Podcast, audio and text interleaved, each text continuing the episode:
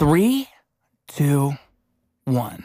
Hello and welcome to the one, the only episode 69 of Ruse Radio. We have Oh, yes, no shit. no shit. Wow, nice. Hell yeah. Congratulations, my friend. This is the biggest accomplishment of my life, I would say. You know, episode 69. Yes, we had Caleb Nettles on on episode 68, and he told me that you specifically would be happy to hear that you were episode 69. He was not wrong. No, yeah, I mean, it's like you can't complain about that. It's like a milestone landmark achievement, I think. And and not everybody you know what? It's not that not everybody gets it. It's that nobody else gets it. It's just you. No one else can be episode 69 now. It, it is a landmark achievement. Yeah, we can't rewrite history and just change the numbers around. That'll, that'll be too confusing. no and it's it's done. It is done. As i said it it is spoken you see what i'm saying it's already like even if we stop this episode right now you were 69 Yeah. yeah, it doesn't matter how short or long this goes. This is 69. We can close the history books and move on. Look forward to episode 420, maybe, which is going to take a while, probably. Oh, but shit man you're right that's my next fun number damn it i got nothing in between like maybe some angel numbers and that's it yeah, it depends how like into numerology you are. Maybe you could find like cool numbers. But 69, everyone knows.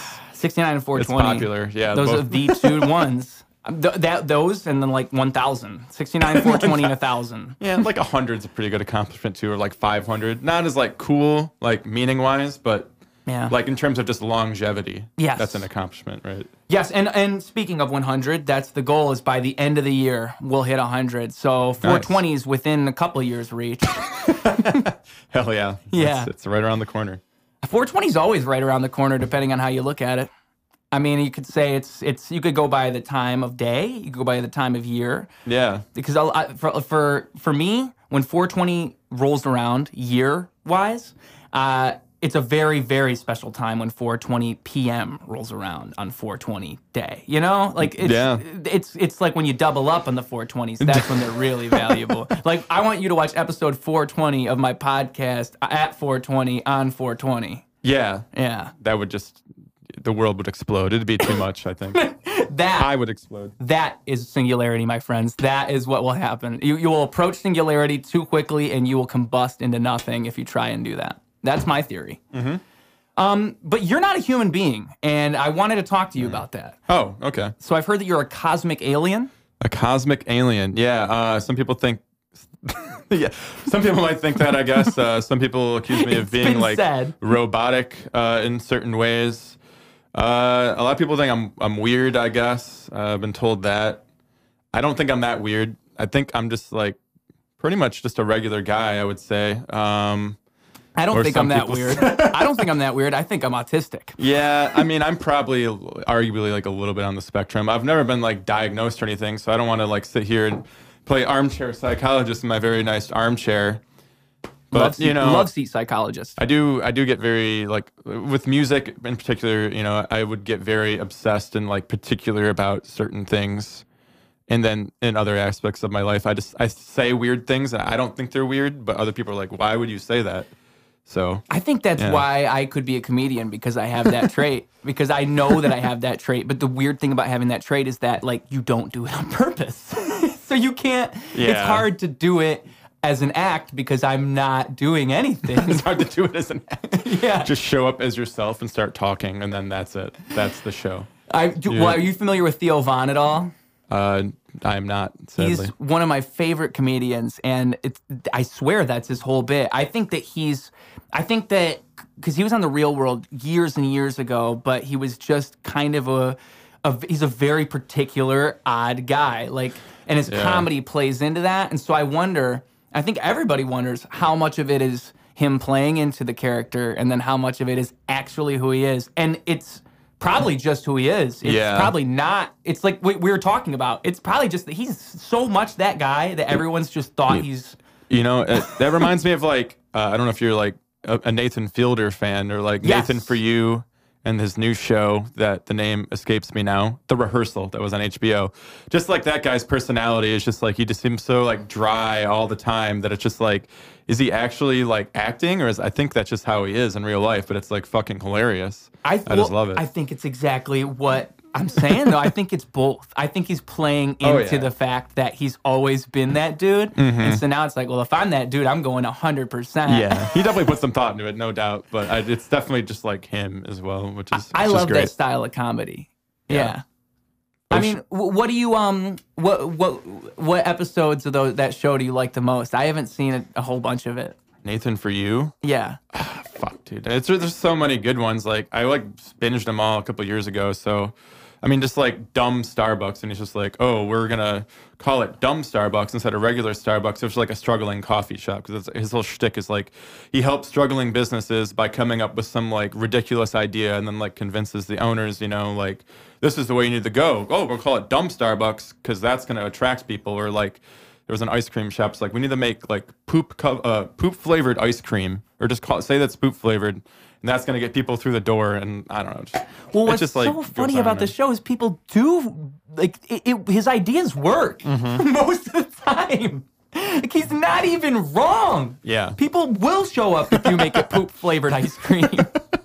I certainly would. I don't know if it actually tasted like poop or it was just like called that. I can't remember that much, but yeah, just it's just a great show. It's, Yeah. I, I- I think there's something really smart about that type of comedy. I think that's why I like it so much. It's like it's um because him in particular, I don't know if you're familiar with Andy Kaufman, but Andy Kaufman is one of my ultimate inspirations when it comes to performance in general. I just think Andy Kaufman, he illustrated that the way that you work an audience is beyond just getting them to cheer for you. It's like any reaction, as long as you are evoking it, is part of the art. And he was he just illustrated that better than any other performer I've ever seen. And he was the first person to really troll audiences like that. I, I, you're, are you not familiar with Andy? Because if not, I would definitely recommend looking into him. I'm like a li- isn't that uh J- like Jim Carrey made a movie? Man on the Moon, yeah. Yes, that was yep. I'm a li- yep. I'm a little bit familiar with him. Not super. I did watch some of like his old videos after I watched that movie, or like the documentary on that movie. I can't remember which one it was, but yeah, Yeah. yeah. He's this very odd guy.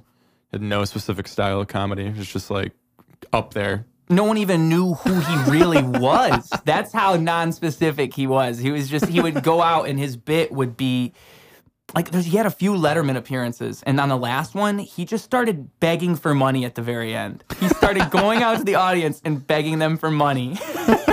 After he told this really sad story about how like he's like it's it's it's it it what's so genius about it is that you fall for his bits like in that bit, he starts to tell this super sad story, and it's like he, he's probably pulling from real life experience. He probably is somewhat sad, and then he goes up and starts begging people for money at the end. So it's like there's still a punch, but it's beyond comedy at a certain point. It becomes Right. something else, and I just I think that the thought behind the performances and the thought behind somebody like that is is what attracts me to them. And that's why i like people like nathan fielder because it's this it, to me it's almost similar. It's kaufman-esque. It's like mm-hmm. he's showing up and he is being that guy the whole time. It's not like they turn off the camera and he starts acting different. I'm i'm sure that he's acting like that the whole time he's with them. Yeah, pretty uh, much. yeah, and and it's it, it's like you know at a certain point, what is the character? Maybe he just truly is that character. Maybe, like it, even if he wasn't, now he is because that's what he always does. Yeah. At some, at some point, the way you act is just what you are, I guess. Yeah. Unless I don't know. So you must be an alien then. Oh yeah, so yeah, getting, getting back to that. So I must be an alien because that's just how I act all the time. Yeah. It's becoming too real. I'm all right with it if I'm an alien. I mean, if if if a bunch of people told me I was one to the point where I couldn't deny it anymore, I think I can handle that. But could you? Could you handle the stress of alienation, the everyday mind boggling nature of the universe? Can you do it? I don't know if you can. Some of us, it's very difficult to do such a thing. So, what do we do? We find natural ways to help with that. And, guys, I've got the thing for you today.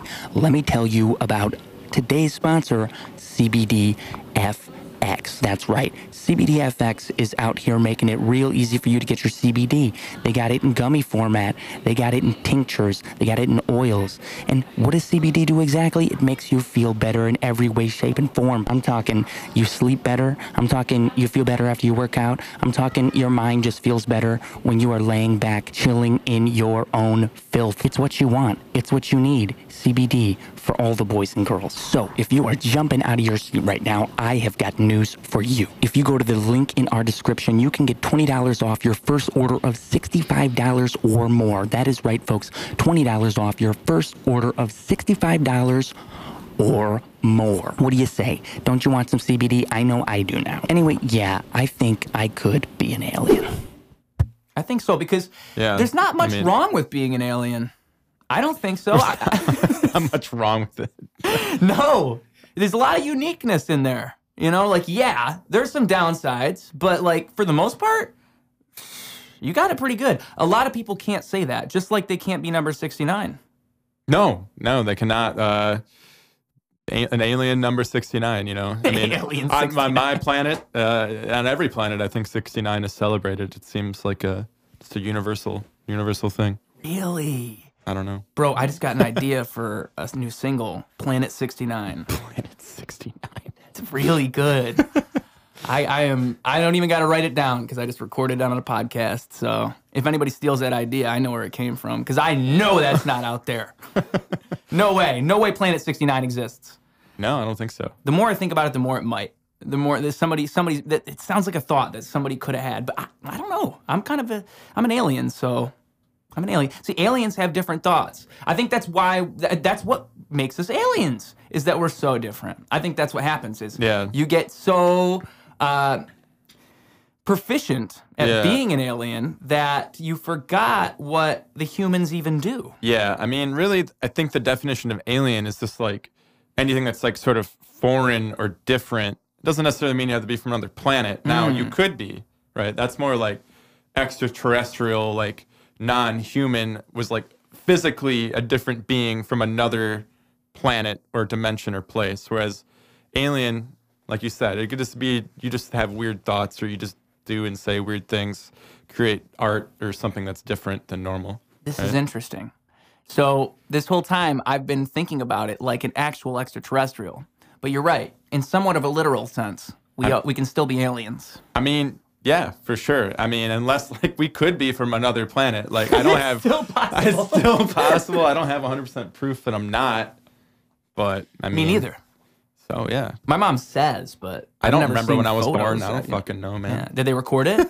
Probably not. I I doubt it. I need to see a video of me coming out Yeah, for me to know. I'm not sure if I want to watch that or not. But yeah, I mean, maybe it'd be kind of cool. Th- That's a great question. If you could watch yourself being born, would you? Man, Well, I I might, that might be the podcast. Every person I bring in here, I might ask them that. I mean, you'd have to see like your mom's vagina, so it'd be kind of weird. Exactly. That's, That's- the, the the existential crisis you have when you face that question.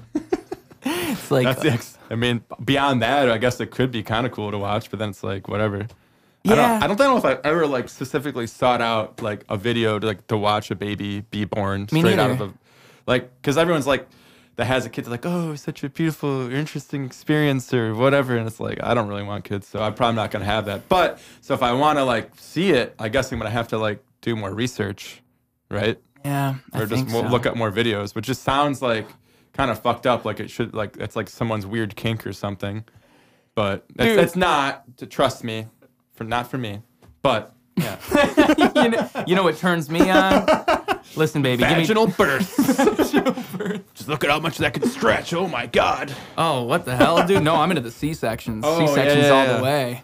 Way more way hotter Something about that blade, bro. This conversation really took a, this really took a turn I mean, like that is uh that's an interesting one though, for real. That's an interesting one because I think the only people that actually seek that out would have to be like doctors. Yeah. Like it, it- you know what's funny too is as you were saying that I had the thought like as a kid, I watched grotesque things. Like That's I, true, I yeah. saw the worst of the internet, but the one thing I didn't see was childbirth.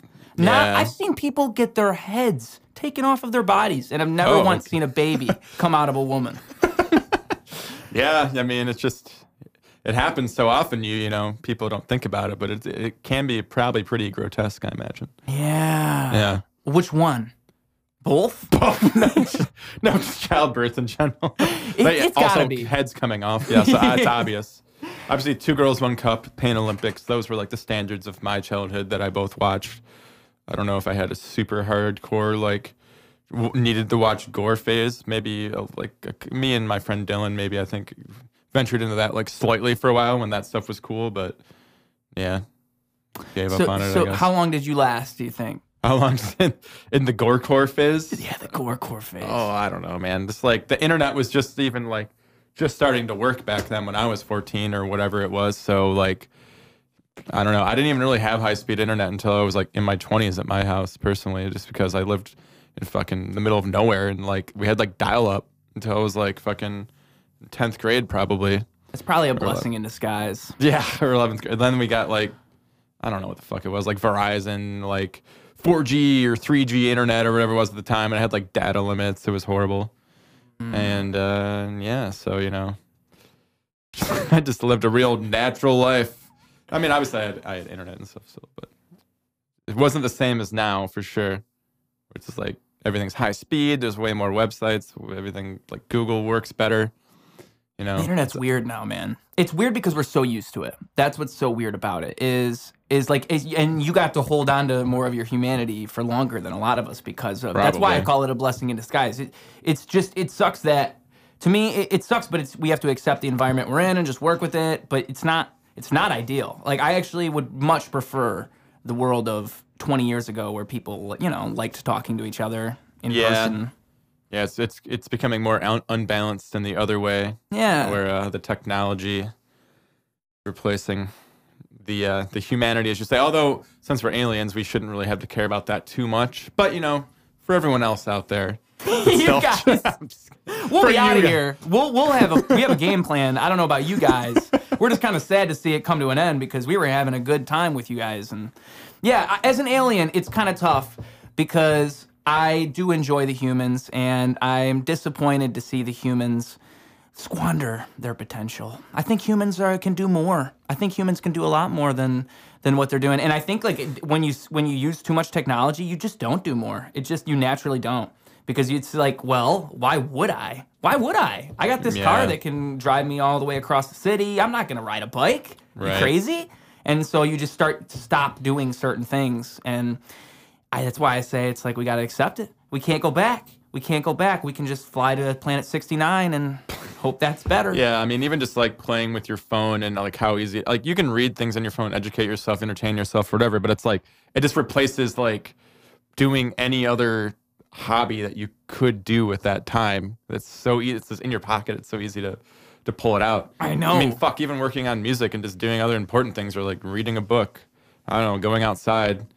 Instead, you're just gonna be like, oh, I'll just sit on my phone and sit on like a chair for an hour instead of doing something else. Mm-hmm. And the So, hour, I think, goes by a lot faster on the phone than it would if you were doing a more meaningful activity. Like that's that's Mm-hmm. one thing I've observed with myself is I'll sit there and I'll feel like, okay, I'm just gonna use this for a minute. And then, dude, boom, 45 minutes later, I'm like, oh my God, it's been 45 minutes and I did nothing. Like nothing useful happened just now. And, and so yeah, w- with what you just said, that's uh, that's been a big, big, big, big, big thing for me lately. Is just like I need to get myself away from this thing. I need to I need to Yeah. strictly limit myself to like this is a tool. This is how I promote what I do. Beyond that, I shouldn't be scrolling. I shouldn't be doing none of this because I feel myself falling away as I'm doing it. Man, it's bad. And and, at least, I'm glad I'm being self aware, but I just wonder how many of us are when it comes to all that. It's it's so easy to fall into it. yeah, I do it and I know what I'm doing. yeah, for sure. I, and I, I, feel like you might be better off than me because you had more time without it. I wish I hadn't gotten into social mm. media when I was in like. Maybe, yeah, maybe. I mean, I had like MySpace back then. That's not like I do feel like you know. I'm probably a little bit older new, but so I, I did have a good balance of like growing up. I did, wasn't like handed an iPad when I was like three. Well, even with you the know. internet thing you described, And the mean that does yeah. keep you a little bit away from it when you can't Yeah. access a lot of stuff. But the the uh, the iPad when you're three thing is is big, bro. These kids nowadays. That's and, and that's why I say like it's it's progressing because they're being programmed completely different than we were. Uh, we Yeah. because I might be a little bit more technological than you might have been, and then the person three years after me is more three years after me. So like, if you're born in the year 2023, I can Mm-hmm. only imagine what you're gonna be when you're 20. It's actually funny is because I think kids that grow up with like iPads and like phones actually don't know how to use computers anymore. Really? I don't know. I think that's the thing though, because like they don't know how to type as fast. Because like it's Oh. like less re- like I needed a computer when I was a kid because they didn't like smartphones and iPads didn't really exist. Or like the first iPhone like maybe came out when I was like a senior or something like that. So it's like I'm actually pretty good with computers and technology and all that shit and like typing and like understanding how to find files and you know use logic or whatever I need to do on a computer. Whereas I feel like I don't know. I don't know. Maybe I'm wrong. Maybe I'm just making shit up. This is totally just like a made up thing. But I think it's sort of true that people actually are forgetting how to use computers properly, which may or may not be important to their jobs or their lives. It just depends. But uh, because we're we're more reliant on the the touch screen and the and the phone now, and just do, using that for everything. That's interesting. I believe that because I mean, I think that like, I think people are very, very used to having some type of like a touchscreen or or tablet or iPad, and and and having a computer is seen more as like a It's like, oh, what do you need a computer for? Like, yeah. I can do that on my phone. Like, what's, what's the point of that? It's almost becoming like a luxury. Like, you need it like only if you are like an artist or something. Like, you're doing something specifically. You need that extra like power and like a big screen for. Whereas before it was like, oh yeah, I have a computer because I need to check my email. Right. Now it's like I don't need a fucking computer to check my email. Like I don't know. Oh, I Or even see play a exactly game. what you're saying. So it's like the practicality of it doesn't even make sense anymore. No, it's like it's like seen as like extra. I feel like in, the, in this day and age to have a computer. Yeah, you know what? That's definitely true. At least with like what my family's house was like growing up, because she most houses I imagine had desktop computers inside of the mm-hmm. living room or something like that. And mm-hmm. nowadays, you definitely don't see it as often. And I know for a fact, like I was the reason. I was the one who took the computer out of that house, and then no other one was introduced. So Yeah, there will be a lot of like laptops and stuff. I feel like you know I don't use them as often, or like kids in school need them for like writing papers. I guess this is kind of a bitch to write a paper on your phone. Like I, for me, like since you're a writer too, see, I find this interesting about like writing in general. I'm the way my brain works when I type on a phone is different than when I type on a keyboard versus when I talk, basically, versus when I write as well, like physically. I find that I enjoy writing on a key like a computer keyboard the best because I can type really fast. Like I'm I'm a pretty good typer. Whereas on a phone it's like slower. It doesn't like keep up with my thoughts as well. And then like handwriting, I'm just like I don't know. Like I don't know how to spell shit half the time or like it's just like it's it's like a different connection. Some people, you know, like different things, but I find that my best work, where I feel most comfortable if I'm writing, if I like sit on my computer and use like a keyboard because it's like the easiest to edit and like the fastest for me to like get out my thoughts. I don't know. I agree with that. I mean, when I'm writing a song, I like to write them on the computer, but it just pisses me off when I'm mobile and I'm like, "What the fuck were those lyrics? I can't." I can't them Yeah, up. exactly. well, actually, I since I have a iPhone and an iMac, uh, there's like a Notes app, and it's actually connected between my phone I'm and the so computer. Jealous. I am so jealous of that. So yeah, Holy shit, am I jealous of you right now? I'm sure there's a way you could probably rig that with, uh, you know, whatever system you're using, Dude, with like I some sort of cloud system. pictures of my fucking lyrics just so I'll have them with me.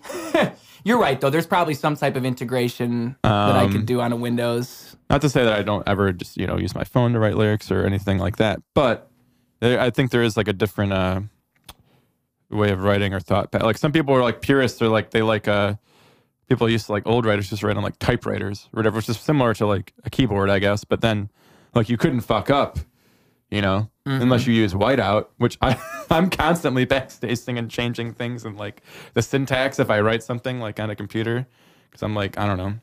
I have a degree like in philosophy and creative writing, so I like certain like if I'm actually gonna try to write something like good, I'm gonna like sit there and think about it. I'm like, no, do I need to change the order, like the syntax around, so it like set flows better, let alone like the vocab and all that. But yeah, I find like when I talk out loud, it's like it just kind of comes out without you know thinking about that as much.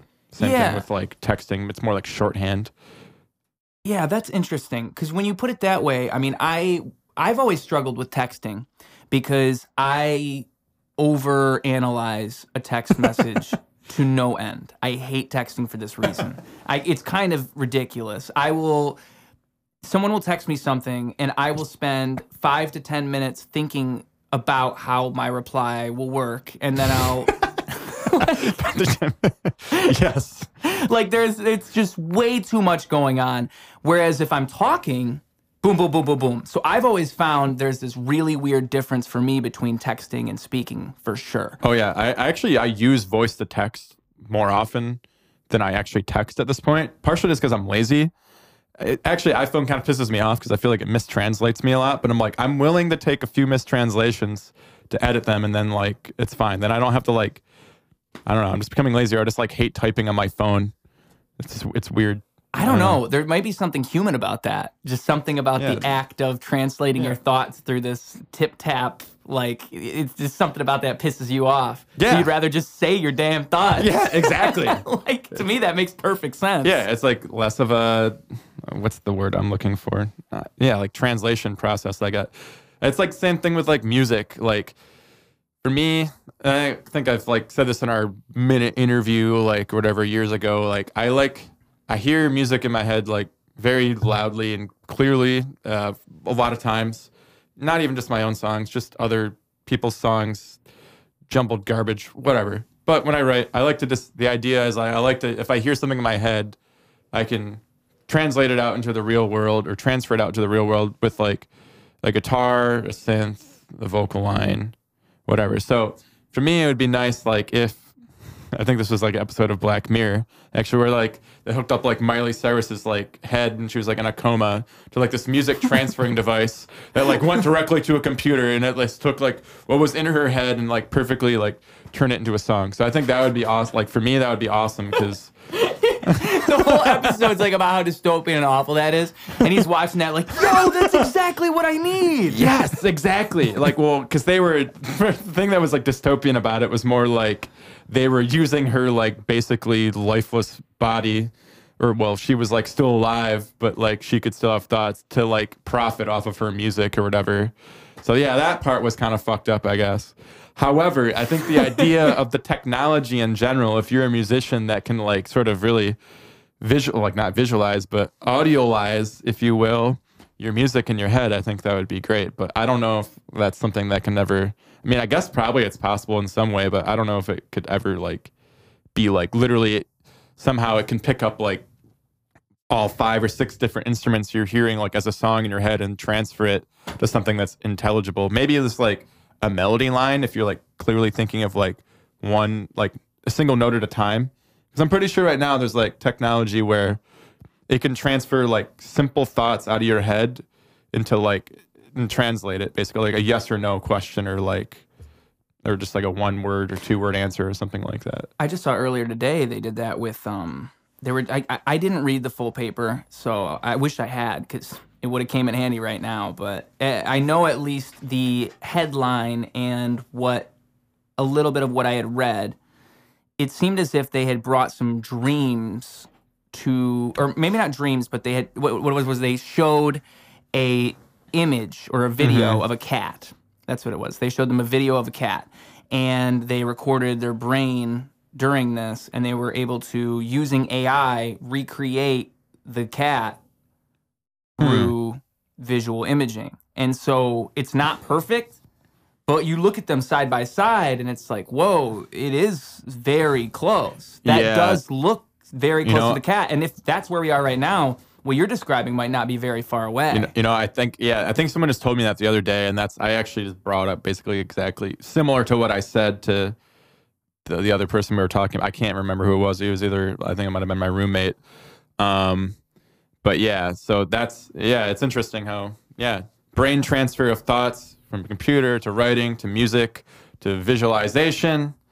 Um, I mean, maybe too bad Elon Musk isn't here. I'm sure he'd love to tell us about you know like Neuralink and how it's all like the same shit or something. I don't really know how that works, but uh, I don't know. It's maybe kind of creepy, but it could be kind of cool. It could be a useful tool as a uh, musician or like an artist if you could uh, extract your thoughts easier. Yeah. But maybe it's just cheating at that point. Maybe a part of the the talent is behind like I have to do this the old fashioned way. I gotta like be like, hmm, oh, is that a C? Yes. Uh, ding, ding, ding. Then like I have to figure out like, well, those notes, little notes are like on an actual fucking instrument. You know. This is why I think it's cheating. but this is why I think it's cheating, and I'm surprised this didn't occur to me sooner because I've always felt this way. Um, so if I had Elon Musk on the podcast, which it's in it's in the works, all right, it's somewhere down the line. I'm sure you get him. Oh, I know I will. We're gonna have everybody on this show, okay? I'm talking Yo Mama, Joe Biden, Obama, Poseidon, everybody. We're gonna have everybody on this show. And you know why? Because Ruse Radio is only on its way up. You might as well invest in now, folks. A lot of people don't understand investing. They don't even know how the whole thing works, and they need somebody to make it a little bit easy for them. Well, guess what? I've got the thing for you. That's right. This podcast, this episode is sponsored by Robinhood. Robinhood is out here making it real easy for everybody to invest. If you want to go and you want to hop on your phone and just go buy a stock right now and then watch your money double and triple and fudgeduple within minutes, boom. Now, I'm not guaranteeing anything. I'm just saying it's possible. Anything's possible. Anything's possible. And you know what else is possible? You can scroll down. You can scroll down and go to the link in our description and get a free stock. Anybody who has not used Robinhood before, I'm talking anybody who has not used Robinhood before can get a free stock on his house just for being part of the Coop Troop. Yes, it's true, folks. It's true. I'm telling you the truth. Now that you know the amazing opportunities that lie in front of you, let's talk a little bit more about Elon Musk. Yeah, and, and when I speak with him, one thing I definitely would love to say is like, do you really think that thoughts would be communicated better if we could send them to one another? Like, do you really believe that? Because that's what he says, that's his claim. And that's essentially what we're saying is that you could send the thought of the music and just mm-hmm. make the music that way. But to me, you lose the entire human aspect of the interaction by doing that. Like mm-hmm. the, the real human thing that's happening there is that I had a thought and I have to translate and communicate my thought to you so that you can understand my thought. That's the human interaction. Yeah, I think thoughts are like could be too messy to uh, properly just like send to someone unfiltered. You yeah, know? yeah. And what is a thought even? Like what you're you're acting like you know what a thought is, but do you really No, know what a don't. thought is? I had like a whole like seminar like in because I have a degree at, like I think I already said this, a degree of philosophy from Evan Flint. There was like a seminar class about um what is the god damn it. I forget the exact term for it. It was like a very uh, fancy the phenomenology of cognition of some I forget the exact uh, term, but Okay. basically like like what is a thought? Like is it does it is there anything it is like to have a thought? Basically was the idea. So like meaning do you feel like thinking is is there anything basically I think the argument was like the the pure cognition behind the thought is like there's no unique experience behind that but then I don't know part of my argument was more like too like what about like like your inner voice or whatever if you're like a musician that you can like hear music or if you're like an artist you can like see the painting before it's done kind of thing is like is that considered a thought or is that just like a uh an attachment to like the cognition within that is something else yeah. um Yeah. Right. An attachment to the cognition within. right. I see what you're saying though. Because like I I've I've I, I I'm forgetting his name right now. I think it's uh nah, I'm not gonna remember it. But he wrote a book. Uh, Ro- I want to say Robert Altman, but I don't think that's right. Um, I think I'm getting it completely wrong. But the same guy I mean, whatever. Whoever said the thing. Yeah. But um, he had this whole thing about a muse, and the whole thing about like like artists need to learn to channel this muse, and and it's not like a spiritual idea, but more like you know we all draw from somewhere creative, and you know, I think that there's a lot. A lot of places you can go from that idea of a muse and this idea of channeling something when you create art. And I think a lot of artists do feel that when they are creating, they're tapping into something that might be a little bit beyond whatever it is they have regularly. I mean, I feel Mm-hmm. that way for sure that when I sit down and I write a song, it's like some things just come to me. I, I can't explain to you where they come from. And I, it's not as if I'm there's there's much intent even behind like it's not like I'm calculating it very much. It just happens. And so to me, when I hear someone say something like that, like the idea that that when a thought comes out, there's it's not any deeper than just the thought. Like there's nothing original beyond the thought itself. I can't agree with that because the thought is deeper than the thought itself. It always is. Thoughts inspire more thoughts. Where does the thought, the thought come from? I don't know. That inspires another thought. I don't know. You can't you can't conclude that. You can't. There's no conclusion. That's the whole point of philosophy is that you Yeah. don't know. Why, why would we question thinking if we knew what thinking was? No, yeah, they, they no one definitely knows. I think they were thinking of it too more on just like a Literally, I think they're thinking of it- neurochemical yeah. level, like like uh, just like what's going on in your brain exactly, kind of thing. Yes, and there's something there's something interesting about that too, where it's like the further you go down that neurobiological rabbit hole, Yeah. like the further the deeper you get into that, I think the more you uh, can lose touch with what's just simply beautiful about being a person. No, yeah, not everything no needs an explanation.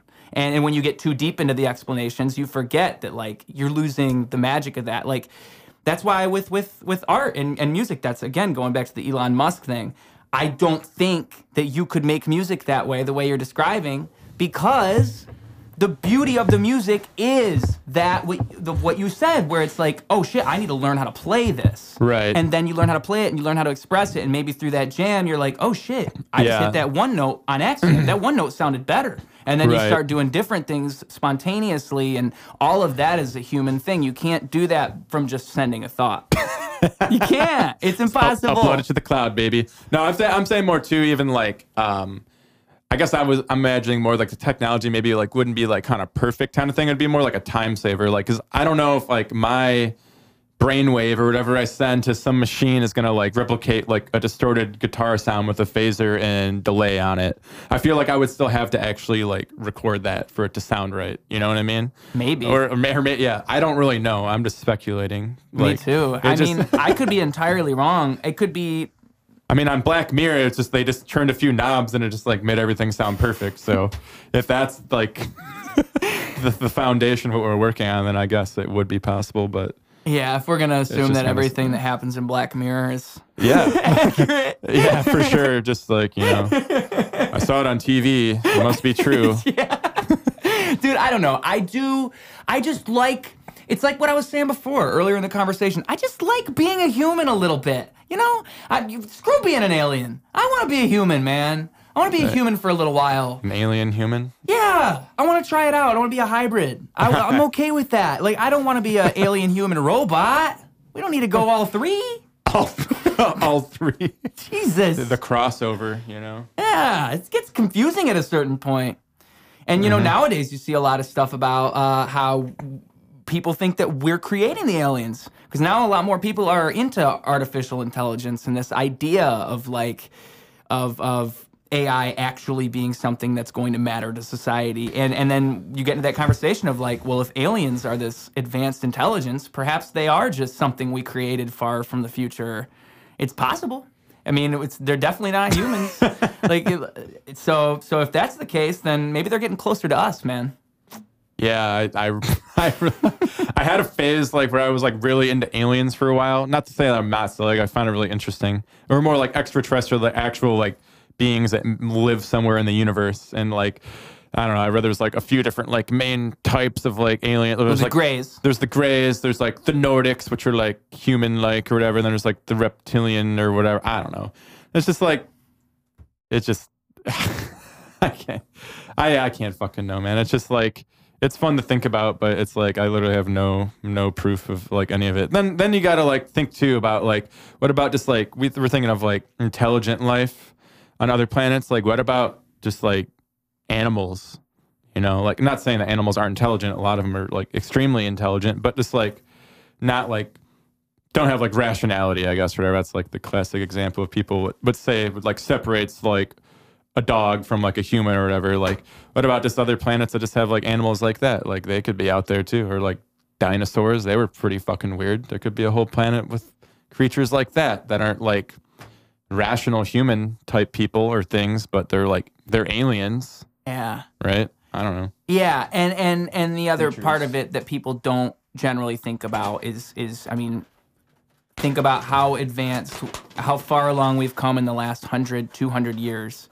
Okay, so what happens when you stumble upon another society that's 3000 years behind us or 5000 years behind us? Like the the way that you measure that time, it's impossible to even comprehend what that would be. And, and also that society would have a completely different basis than us. There's a million factors when it comes to stuff like that. That's a great point. Yeah. What what what makes us think they would be like humans at all? I mean, they could be like tentacle monsters, like five eyes. I mean, yeah, it's really hard to say. Like, what it really might depend on, like, what the atmosphere for that planet is like. Like, maybe you would evolve differently mm-hmm. there or something to like more be more advantageous to that planet. Or I don't know, maybe it's just like this inherent like beauty in the universe that all like intelligent life has to just develop like in a similar way that would like look like us. I don't know, but it's like, you know, just infinite possible worlds basically. Like anything you could think of maybe is real. So, how do you feel about the theory that there's an infinite number of universes with an infinite number of realities? Like, like, like, How do I feel? how do you feel about that? Yeah, like, because because if we're saying that the universe can't expand out that far, I mean, how would that make you feel? That idea that like there's another universe where you're doing the exact same thing you're doing now, except you're wearing, um, you're wearing A thong? a thong Oh. and nothing else. and I was actually thinking about doing that today. So, Well, that Uh, in some universe you did do that today. um, How does that make you feel? I get how does it? Oh well, it really uh gets me going. I No, wish I was uh, in that universe. I wish I was. Yeah. uh, how does it make you feel? Um, I don't know. Like, I don't know if like I can really think like, oh, um, I, that definitely exists for sure.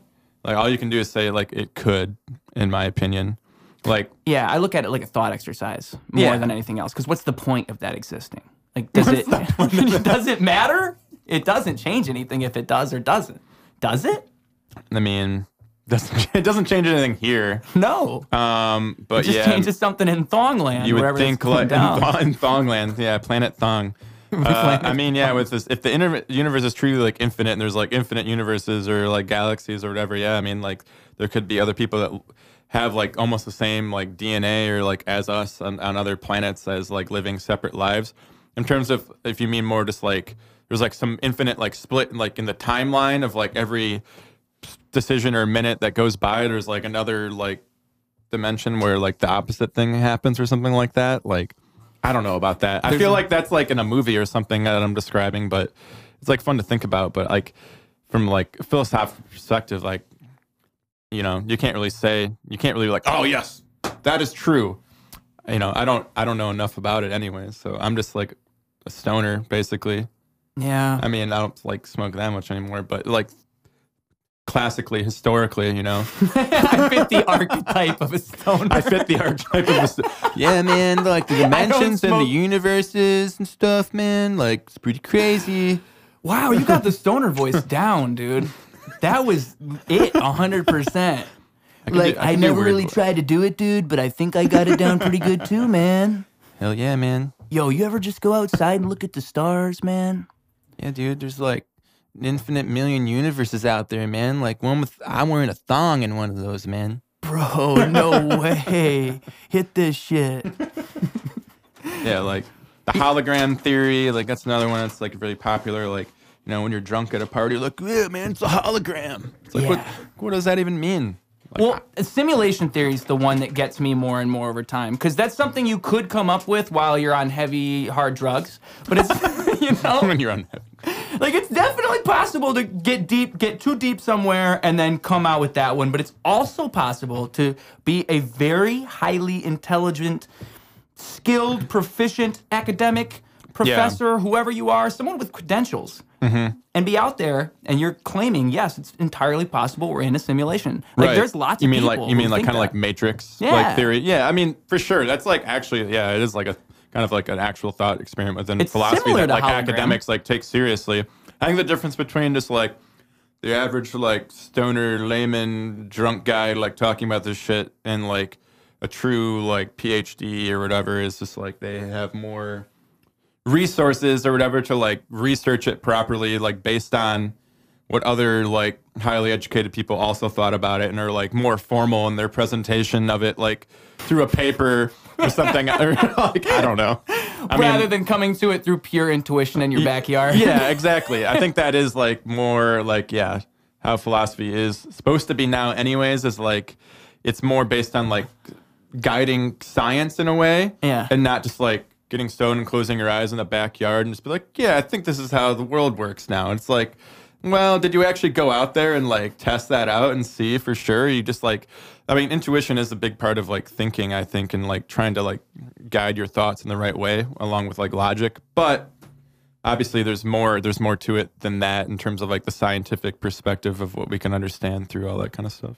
Yeah, I think I think uh, uh, the best life lived is a life where your intuition is in harmony with the universe.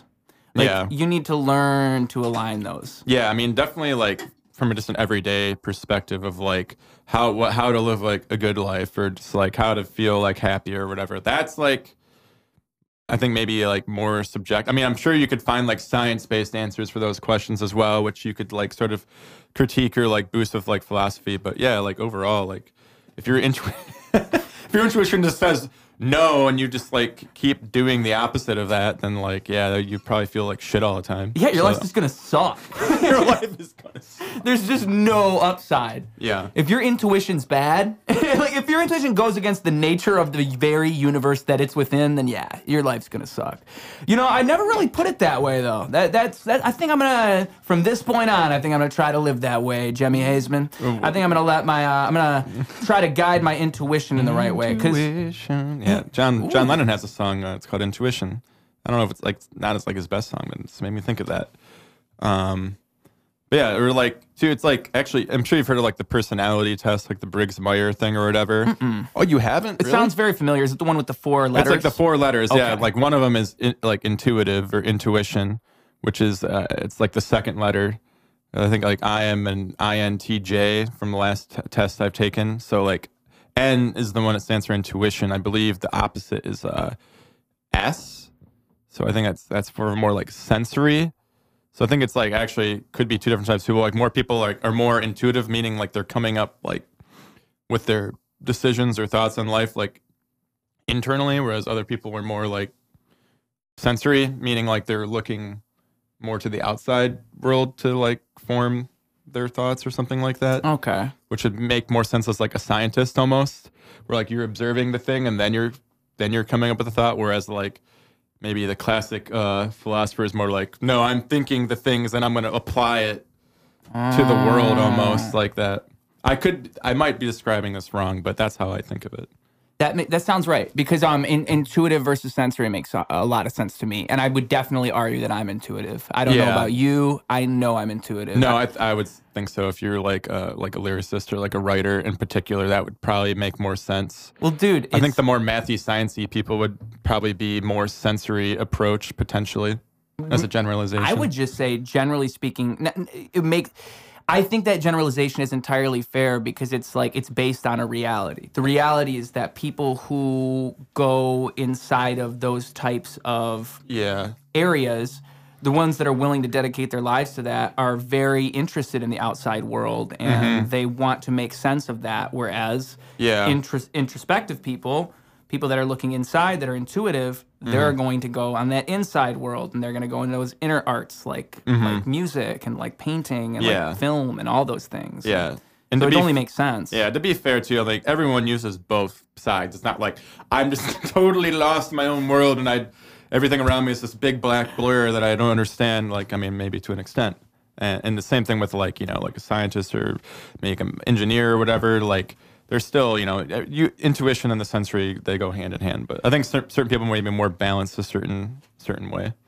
I've heard some interesting stories about scientists being too intuitive and um, getting too into their own theories and Right. going too far down that trying to prove it when Exactly. it was already wrong like 10 years ago. There you go. Yeah, someone that's not really they're just kind of following their own thoughts or like their belief in how things should work and trying to fit that square peg into the round hole of reality instead of just kind of following where the data or experiment would like take them and like coming to a conclusion that makes more sense potentially.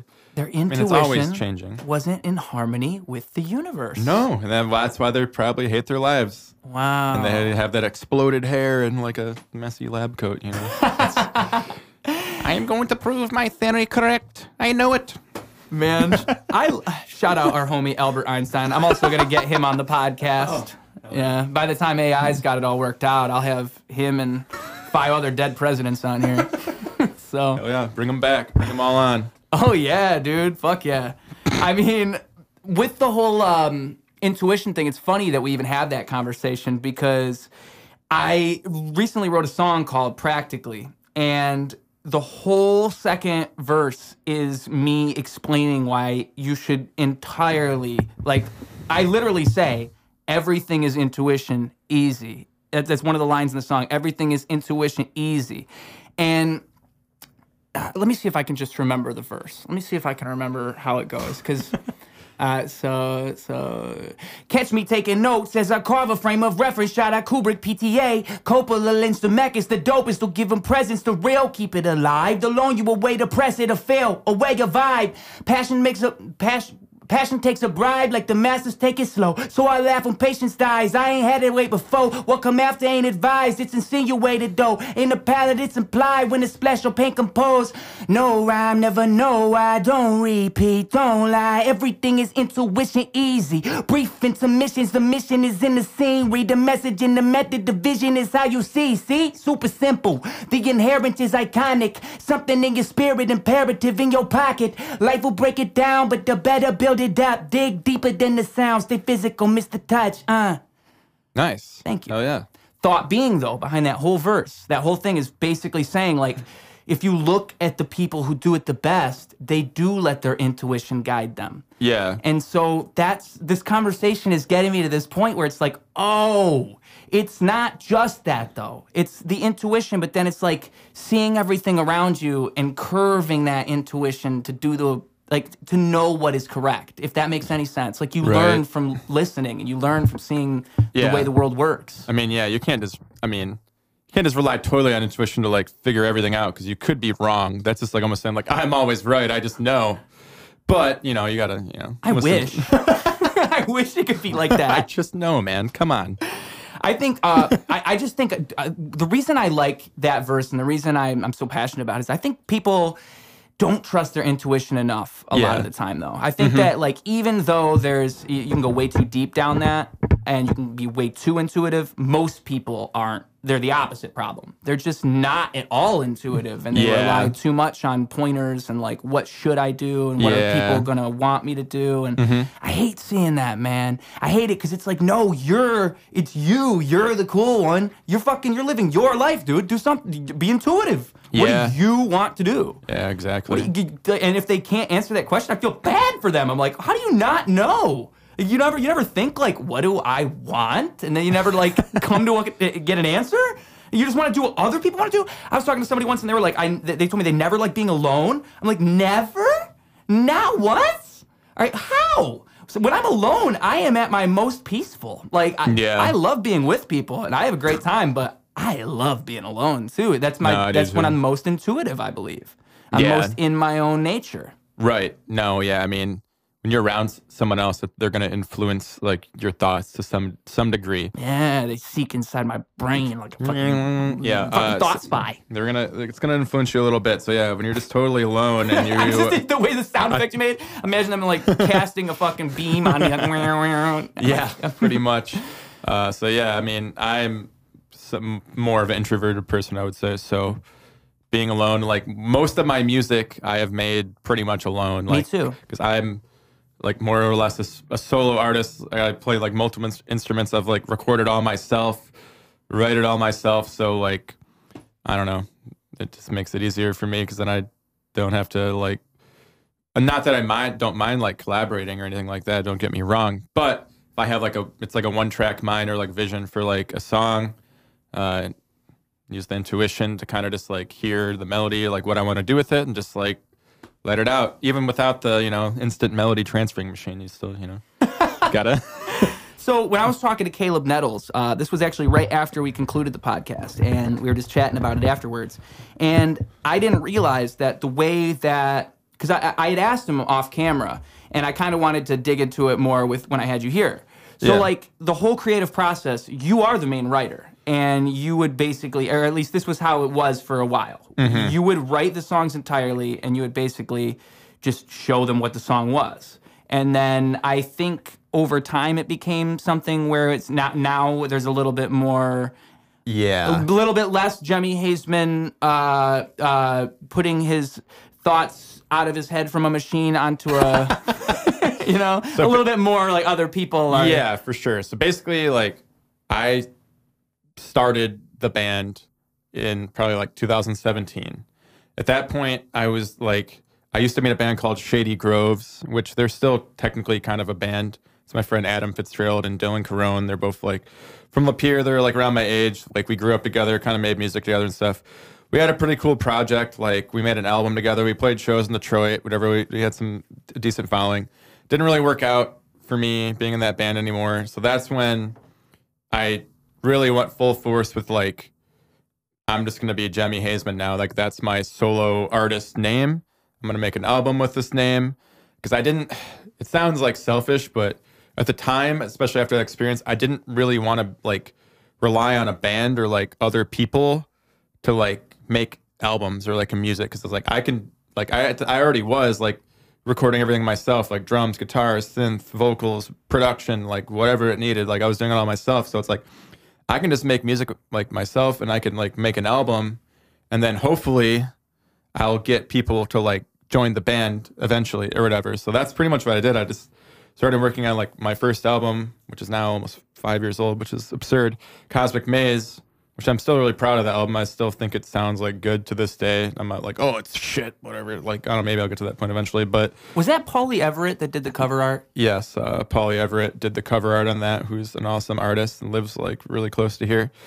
Um, so yeah, I got that. So uh, Caleb was like the first person I got on board because I was like, I was trying to start doing like kind of like solo shows, which was just going to be like me with like backing tracks of like the songs I was writing at the time.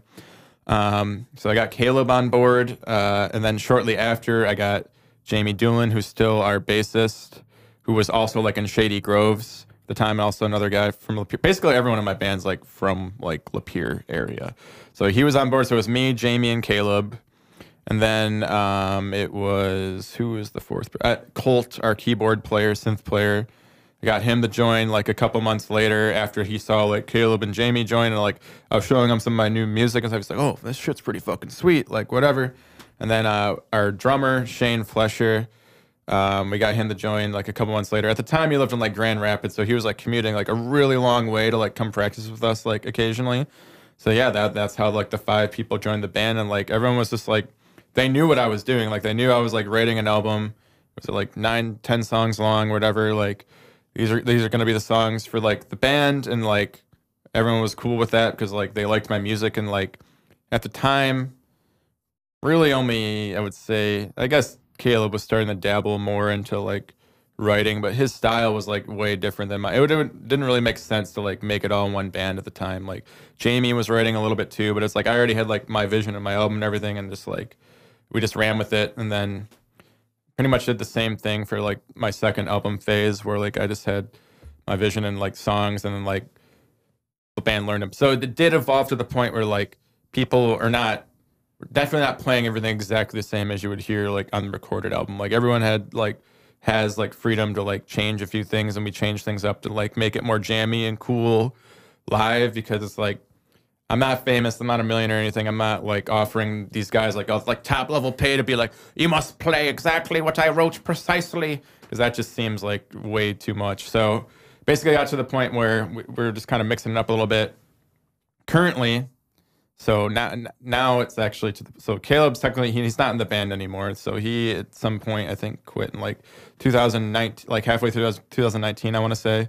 Have another guy, Desmond, is in the the Honey Riders now, who is also knew everyone else in my band, was friends with them from like Lapeer and like high school and all that. So we're currently kind of working on a collaborative album, which is like everyone in the band has wrote at least one song. Even Shane, our drummer, has a song. Uh, Colt, our keyboard player, Jamie's got a, a few. When you say wrote a song, you mean they wrote the entire thing from the ground up? I would say they wrote the original like idea of it. Like basically the band is coming together and maybe like tweaking little things or adding their own, but like basically everyone in my band is like a multi-instrumentalist. Like everyone can play multiple instruments to an extent. So it's not like uh, if Colt, our keyboard player, tries to write a song, he's like, oh, I, I don't know how to play like a bass or a guitar at all. Like he can. Same thing with Shane. Uh, like Desmond can play drums a little bit. So everyone's kind of like, you know, cross trained a little bit. So basically, we've been working on this for like two or three years now, trying to get this album done. It's just with COVID and then um, just like our schedules and our lives, it's just like been really hard to like get everything done as fast as we would like. But I would say it's about like halfway done in terms of the recordings. Of course, I'm also like, you know, contributing some to the album too. Like my guitar parts or like singing, production, but it's definitely not even close to like being all me, like recording and playing everything. Okay. So that's kind of like the evolution of the band. Basically, like it did start out with like the first couple albums. Basically, I did like kind of write everything, and I, I'll probably still continue to make music that way and write albums that way, just because like I enjoy it personally. Like I like I can do it because I look at like artists like you know like they make their painting and they just they make their painting that's it. They're not like oh i need like a a line specialist to come in for the lines and i need a, like a, a color specialist to come in for the colors. That's how i look like making music with like bass guitar drums and keyboard. Like i don't like it's nice to like have that collaborative approach and like they're gonna come up with like people are gonna come up with different ideas than i would but like i kind of like the challenge of like fitting all the the puzzle pieces together and just like mm. transferring like what's in my head out to the to a recorded version of the song. I will say I am maybe at this point getting less excited about the idea of like recording my own drums because I don't live in an area where I can really do that that much right now or haven't for a while compared to what I used to do. So I may or may not export some of that work to Shane um, on my own like personal albums or recordings. Even though I do really like playing drums, I was a drummer in a lot of different bands for a lot of different years, but then I kind of like moved away from that just because I was more of a songwriter and it just made sense for me to like play guitar in the band instead of like being the drumming singer that like teaches the guitar player like my songs. It was just too much of a mm. pain in the ass in my opinion. Like I've seen other drumming singers that are sweet. There's actually a, a girl in Detroit, Summer Like the Season, that she does that and like their band's really cool, kind of like a psychedelic indie thing. But yeah, I, I gave up on trying to do that. A lot of rhythm involved in that. Yeah, I usually like that's the thing too. And I was I, I was like a singing drummer in Shady Groves, the band I was in prior to like the Jemmi Hazeman project, Jemmi Hazeman and the Honey Riders band, and I got pretty good at it. But I I found myself like simplifying my drums too, just so I could like focus on the singing, which I thought was like kind of like annoying. yeah. You know, kind of like defeats the purpose. yeah, it's like I could play a slightly cooler beat if I wasn't singing. I mean, maybe it's just on me for not practicing it that hard, but I don't know. I look at music like holistically. It's like I'm like pretty decent at drums and guitar. I'm not like virtuoso level at all, like like how Caleb is on guitar. Like he's probably might be the best guitarist I've ever seen, like in real life, like physically play the guitar. I'm more just like I can play drums, I can play guitar, I can play bass, I can dabble on keys, like I can produce, sing, whatever. I can picture like put all the, the puzzle pieces together. Like I said, not like I'm going to focus solely on becoming the best singing drummer and like put all this time into it because it's like I feel like that would just like be really frustrating to me. Like almost wouldn't even be fun. Or you get so deep into that, dude. Like, like you, you'd be sitting, you'd be trying to sleep at night, and you're thinking, man, if I just hit the kick while I, if I sang, if I sang like this, and then I kick, but I don't kick as hard, and I'm not thinking about the kick as much. Yeah. you get Yeah. so lost in the intricacies. I mean, even to this day, just like when I play guitar live with the band, like I try not to play anything that hard on guitar while I'm singing. It's just too it's too much for me. I don't know. I mean, I'm just, maybe I'm just admitting I suck, but like I just like playing like rhythms or like more straight like leads that like make sense with my vocal line. If I have to like do a different rhythm that I'm while I'm singing versus when I'm playing guitar, it's like, you know, I can get some things down with practice, but it's like I'm not going to strain myself. I'll just have like Desmond play the other hard guitar part, and then I'll play the easier one.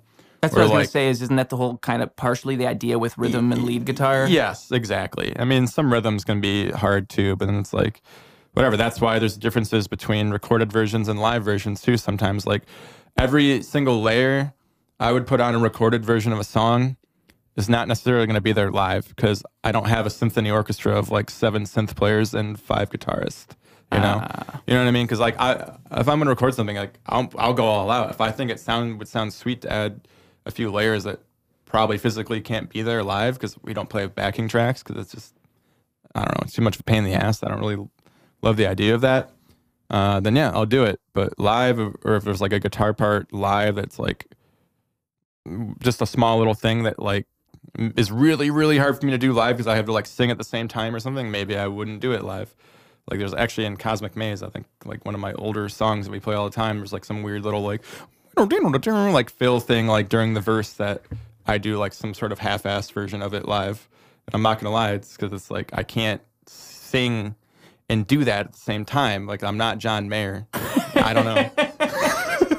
but I What do you want from me? I'm not fucking John Mayer. I mean, I can understand that though, because I mean, you can definitely just come up with millions of examples of uh, probably a lot of heavier bands, especially that have their music a certain way on a record, Yeah. and the fans go into the live show knowing it's not going to be exactly that. Like, I mean, when you got, um, for example, like maybe earlier Slipknot or even like seeing System of a Down now today. You see System of a Down now live today, and you hear them try to do the songs they did in the early thousands.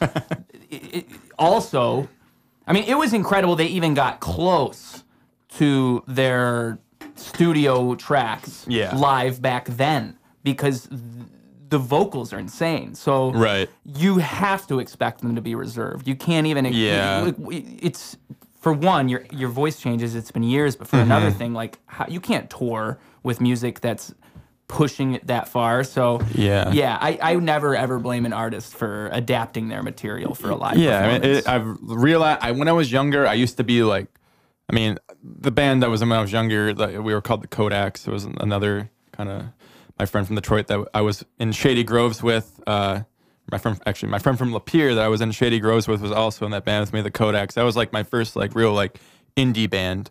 Like I think I told you, like they remind me uh, somewhat of the Lemon Cowies uh, album that you were on, like back in the day when I first met you. Some of like the the musical Uh, gloomy gloom. um, yes, gloomy material. Um, what was I trying to say? Yeah, I was like realistic, like no, we must play every note exactly the same as what the recording is. It's going to be perfect, which is sweet. If bands can do that, that's awesome. And I, and I'm not saying like I play everything wrong and I like can't play my music live or anything. That's not really what I'm trying to say. But I think there is room to like improvise or like adapt your material slightly, uh, depending on the style of band or whatever. But I also think like just kind of writing within what your skill level as a guitarist or musician is is also important instead of like tabbing out like the craziest solo ever on like guitar pro or tabit or whatever and being like all right now i'm to learn this now if i were caleb that'd probably be no problem because he can learn anything but if it's me and i had a couple beers before i play and i'm just trying to like play it's like almost to be too much stress to like do like I don't know the the dudes in my band like Jamie and uh, uh, Desmond to some extent. Jamie's our bass player. Desmond's a guitarist. They're like more into that like super like techie kind of music, kind of like what Caleb is. Uh, where like they are constantly like pushing themselves to like play something more complex. And I'm just like, you guys are fucking crazy. I'm not trying to. You're making it way too hard on yourselves, man. I'm just like, I want it to sound like somewhat hard sometimes, but I'm not gonna be like go to the point where like I might forget when I'm playing live. It's that difficult, you know. Yeah, don't I think that's that's- like outside of my abilities. So I'm just like a stoner guitarist from the '60s, '70s style, more or less, with like a little bit of punk influence, like, um, like the fucking what's like Chon or like Polyphia shit. Like I, that's too, it's too much. I can't play like that. I just don't know how you do it like you said like live how do you continue to do that live because it's it's the fact that you're like sometimes rappers will do super duper fast raps, and Mm, yeah. those are risky because what happens when you try to whip that out live? Well, yeah, I mean, even Are you- Eminem, like Yeah. live now, I mean, he's got that hype man, but it's like he's got to take breaths and shit. It's obviously not on one take. Yes, You know? exactly. So like at a certain point, why even write it that way? Like if, if it's not gonna work, Yeah. then maybe maybe adapt it so mm-hmm. it will. And and yeah, I can see that when it comes to I mean, if you like being the guy that goes out there and plays the hardest solo there is to play, good for you, man. I mean, ain't me either. It ain't me. I'm gonna and and the other thing is you need to find the audience for that too. It's hard. I feel like it's harder to find the audience that's into.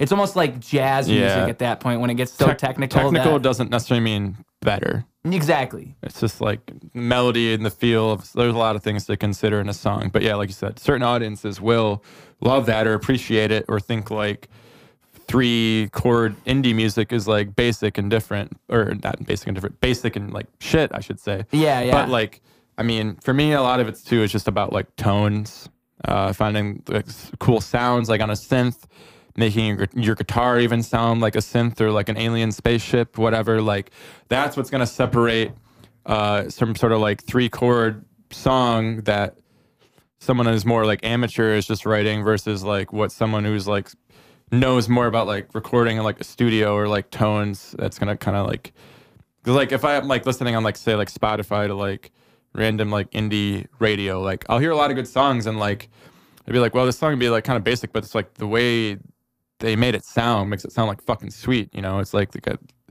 either like an over distorted guitar or like the drums are like really compressed and weird or just like you know something Sound design. Sound, yeah, exactly. That's that's what I like to do is like just manipulate things like on Logic or just like before I record them and make them sound like kind of weird. So it's like got that original flavor to it and not just like you know anyone could just do this because they just plugged in their instrument and like didn't even consider what it sounds like. I guess.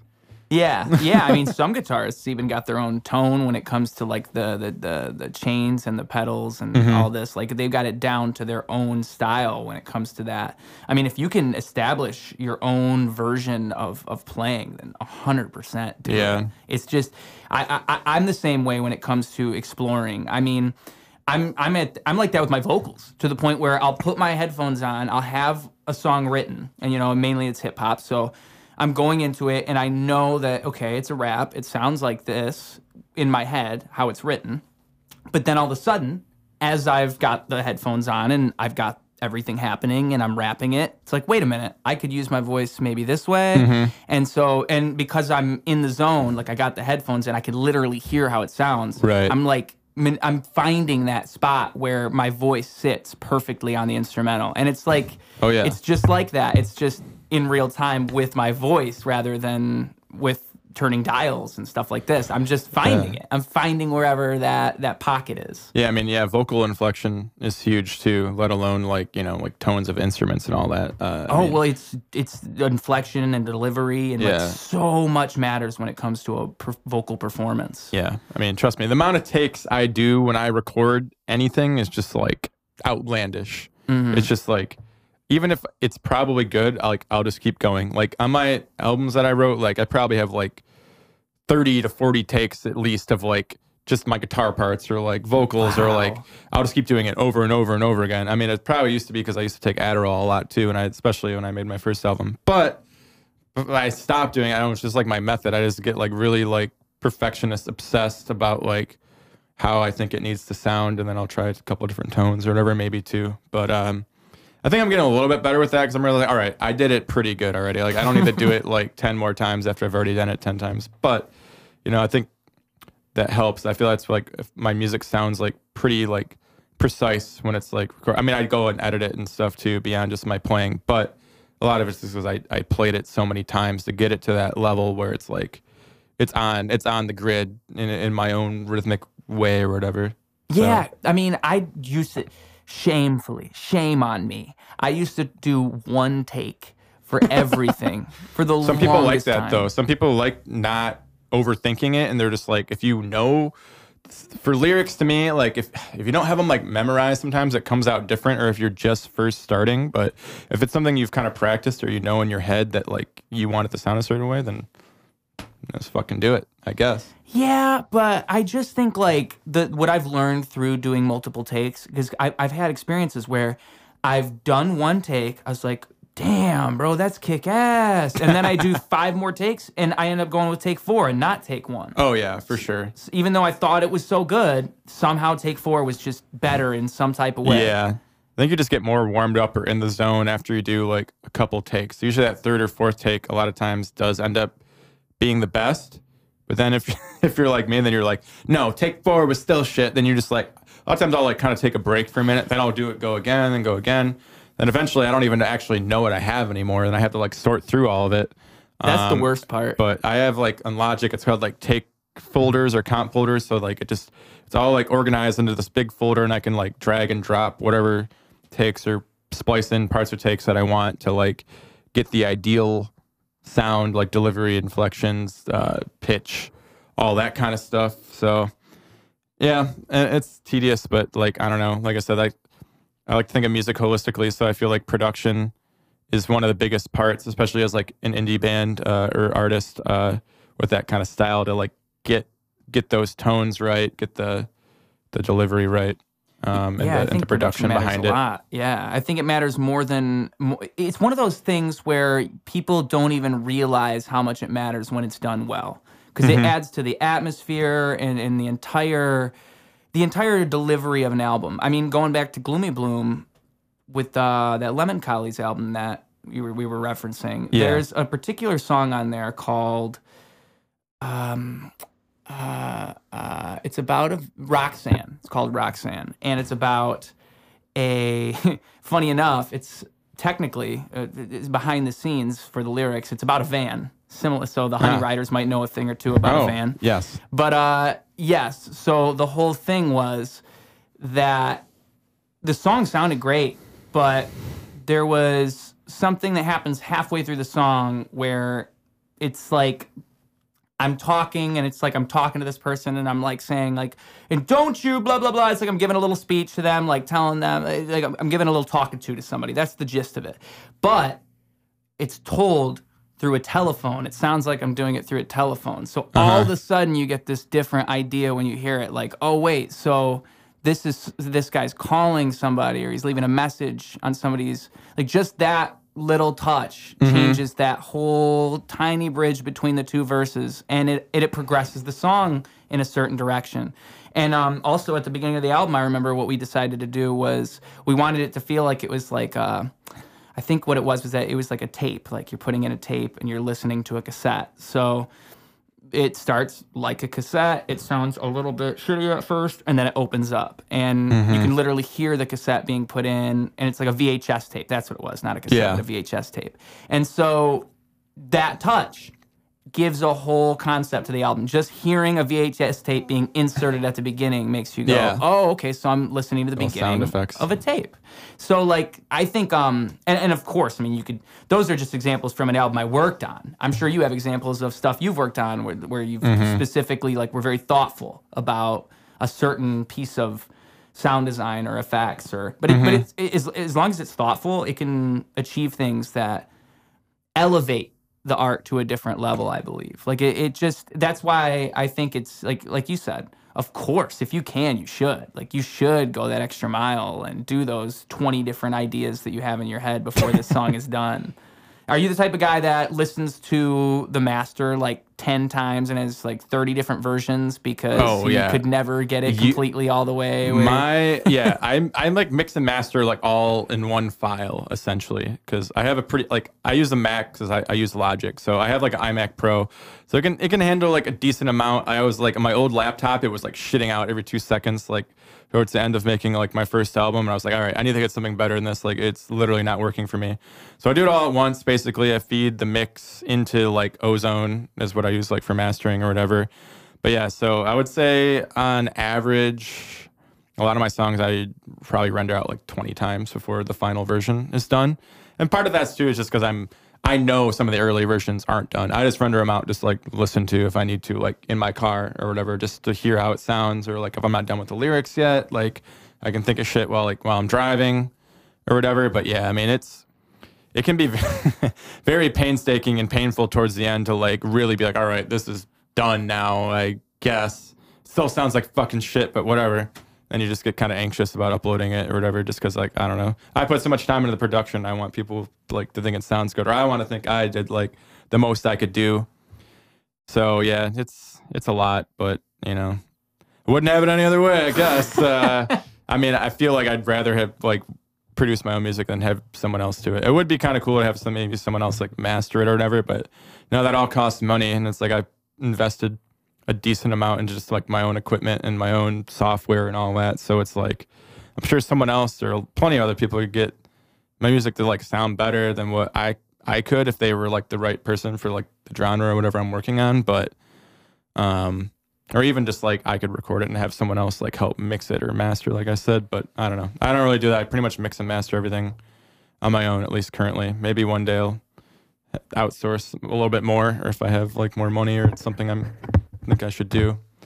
I've heard people say that like you should at least outsource to reference because Mm-hmm. I mean that could even benefit you uh, in the sense that like if you were to take a song that you plan on mixing yourself anyways and just send it out to Yeah. a couple people and just see what they send you back because Right. they could send you a mix that would be so whoa oh I guess I could do that Mm-hmm. you know I, I'm sure that that's kind of the whole thing about collaboration that I've learned throughout time is just like, yeah, I love working by myself and I love being intuitive, but it's kind of goes back to that whole conversational thread that we have going here about like, you know, your intuition in the universe. Like, yeah, you can be intuitive and you can make great things, but you can also try and be in harmony with the universe a little bit. So, yeah, I mean, if you send your song out and you get a mix that's amazing, I mean, what's wrong with that?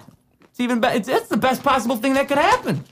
So that's that's kind of, and I'm in the same spot as you, honestly. Like I really ought to send my stuff out just to just to see. Because I've mixed and mastered my own music from the from the day I uh, came out of my mom's vagina. Oh yeah, we were talking about that earlier. yeah. Do you, So have a, do you have a video of that? Uh, you just making the music as soon as you were born? there's actually a video of me using a DAW as I'm coming out of my mother. Oh. Yes. Damn. Yeah, they had the microphone, and it was it was orchestrated very well. My mom was very dedicated to the idea of me being a musician. So yeah, I uh, I just I feel like I would definitely benefit from just seeing the difference because. I've one of the most groundbreaking experiences I ever had as a musician is I went to shout out R-Line. Uh, there's a song I have out on a tape called Constellations, which is available on all streaming services. It's uh, the song that I'm referring to right now is called Dreams. And Arline was like, "Hey, I know this producer named Wheat. I want you to, I want to be on a song with you." Or you know what it was? Was that I had he he had I had contacted him. We had met for 60 seconds, and we I did an interview with him. We spoke, so we were acquaintances. And then I had told him I wanted to be on this album, and so that was how the the uh, the link came about. And we link up at Wheat Studio. We record the song, and Wheat showed me his entire process. He showed me how he mixes music. He showed me all the plugins he uses. He told me all about the Slate digital uh, plugin pack that you can pay annually for, and he gave me all the tips. He was he was willing to. I mean, he was even willing to help me out with Studio One and a few other things. And being there in that moment and seeing all of that and hearing it, just just not only seeing it and just understanding like, oh, this guy knows what he's talking about, but then to see the product Yeah. and be like, oh, like that's what I can sound like with those tools. Yeah. And he's showing me the tools. And so th- that changed everything for me. That changed the whole game. Because ever since then, I've I've never went back to my old way of mixing. I was I'm ashamed of those days. like when I saw that, I was like, oh my god, oh my Yeah. god, thank God, there's not very many witnesses for Yeah. what I'm doing. You gotta you gotta learn the hard way sometimes. Like I, I, there's been a few people like studios I went to where I like kind of learned from as well. Yeah. Uh, which that definitely helps to like have someone that's like really knowledgeable, like show you a few things or just tell you what they use. yeah, and if you're just but- paying attention and you're interested, you'll learn Yeah. so much. I mean, a lot of it too. Like, I honestly probably like just read more like articles and like forums about shit than even like watching videos. Just I don't know. I like when I'm looking for an answer for things, going back to technology and Google and all that, I actually kind of like reading it more than watching a video, depending on the thing. Just because like, oh, I guess Google's gotten better now about where they like automatically skip the video forward to you at like the perfect spot that's going to tell you exactly what you need to know. But before that, like I don't know, I just like kind of just like reading like a bunch of different people's opinions on like mixing or like how to use like certain plugins and all that kind of shit. So that's like how to use a compressor or like how to use an EQ. I used to have like a page bookmarked of like what every frequency did and uh, like for different instruments, like what would accent it the best and all that kind of shit, or like what kind of compression you might want to use on like a clean guitar versus a distorted versus like drums or like parallel compression and like all these different like mixing techniques and stuff. So a lot of it was just like over the years like experimenting with a bunch of things and now not that I don't experiment with things still now, but I feel like I did so much when I was younger whether it turned out good or bad, that like I actually have like more tools in the toolbox, I guess, so to speak, to think of like, okay, this instrument needs this specific EQ or like compressor on it to like give it a different sound from the rest of the mix or whatever. So yeah, and and that time. fundamental knowledge takes you very far. I think a lot of people nowadays, it's hard to get the right building blocks because that YouTube atmosphere and it yeah. is a lot of it's a whole lot of confusing places to start and some people aren't mm-hmm. going to be very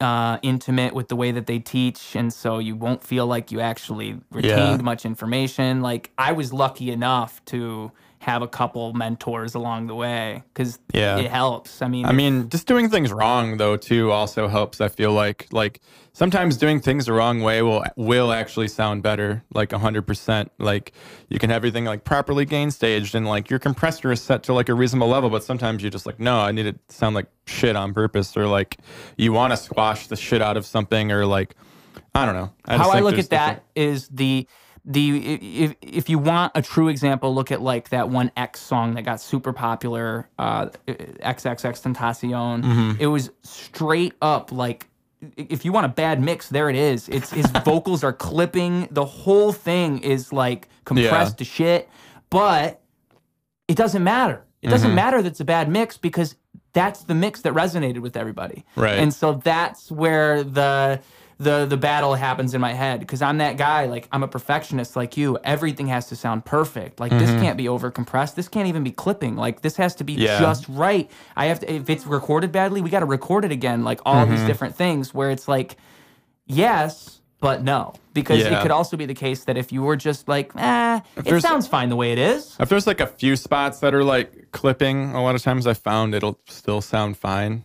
I mean, if if if it's just totally clipping, then probably not, unless you want want it to sound like that like that way. But like, you know, as I've read and experimented with, like people say, like there's a good way to add distortion and there's a bad way, and generally the bad way is considered clipping on things or like running your gain into your plugins super super hot. Yeah, I'm sure this is very entertaining for the people at home. All this plugin talk.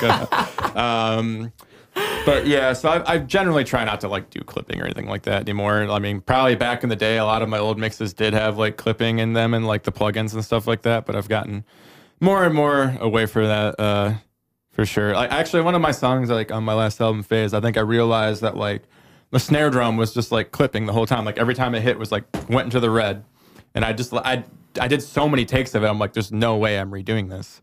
That's mm-hmm. insane. I did like 50 takes and I was clipping every single one. I thought it wasn't, but it was for some reason.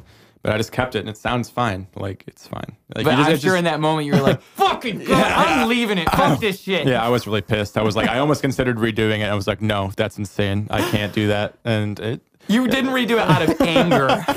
if you like you cue it the right way, you can get rid of like the clipping or whatever, like sound, and it'll. It's all digital. It's just like ones and zeros. It's you know, it's fine. Yeah. Well, speaking of uh, uh, actually, no, it's not the same thing as ozone, but iZotope. iZotope has really good declipping shit too. Like, it's yeah. not perfect, but it, it does. It's, it's iZotope Ozone is what I use. Oh, it's, it's, all, it it's is same brand. So, okay. I mean, they have a bunch of different plugins, but I use like their their mastering suite in particular. I was thinking it was EQ. different for some reason. I mean, it might not be a part of like the mastering pack. I'm not really sure. I've never used it, but that's interesting. No, yeah, they, they are all the same company though, because it's I don't know if it's part of the mastering pack, but it is part of. They have like a couple of things like that where it's like they have deverb, declip, de. Interesting. Yeah, deverbing would be Deverb works really well. Probably too. be yeah if you had like an echoey room or like you were like remixing someone's track and they sent you like a really Mm-hmm. verby vocal that you was a bit unruly to work with or whatever. That's when you need it the most. Yeah. Is when that happens. But honestly, I even use them on these. I use them on the podcasts. Oh, okay. I'll, I'll deverb these and uh, just just. There's also denoise. That's the other one I wasn't covering. Hmm. Denoise and uh, declick. D the declick and the denoise are like magic. I, honestly, those three, the What does deverb, what does declick, and declick denoise. do? So it's like if I'm, I I- so I guess it probably wouldn't sound very appealing for me to give the audience an example. you know what I mean? But I got the plugin on, so it may not even work. But if I was to go Okay. like the, that little sound Oh, okay. Gotcha. when you're singing, um, with let's say I got this thing turned way up and I'm singing very very precise vocals where it's like I'm going to.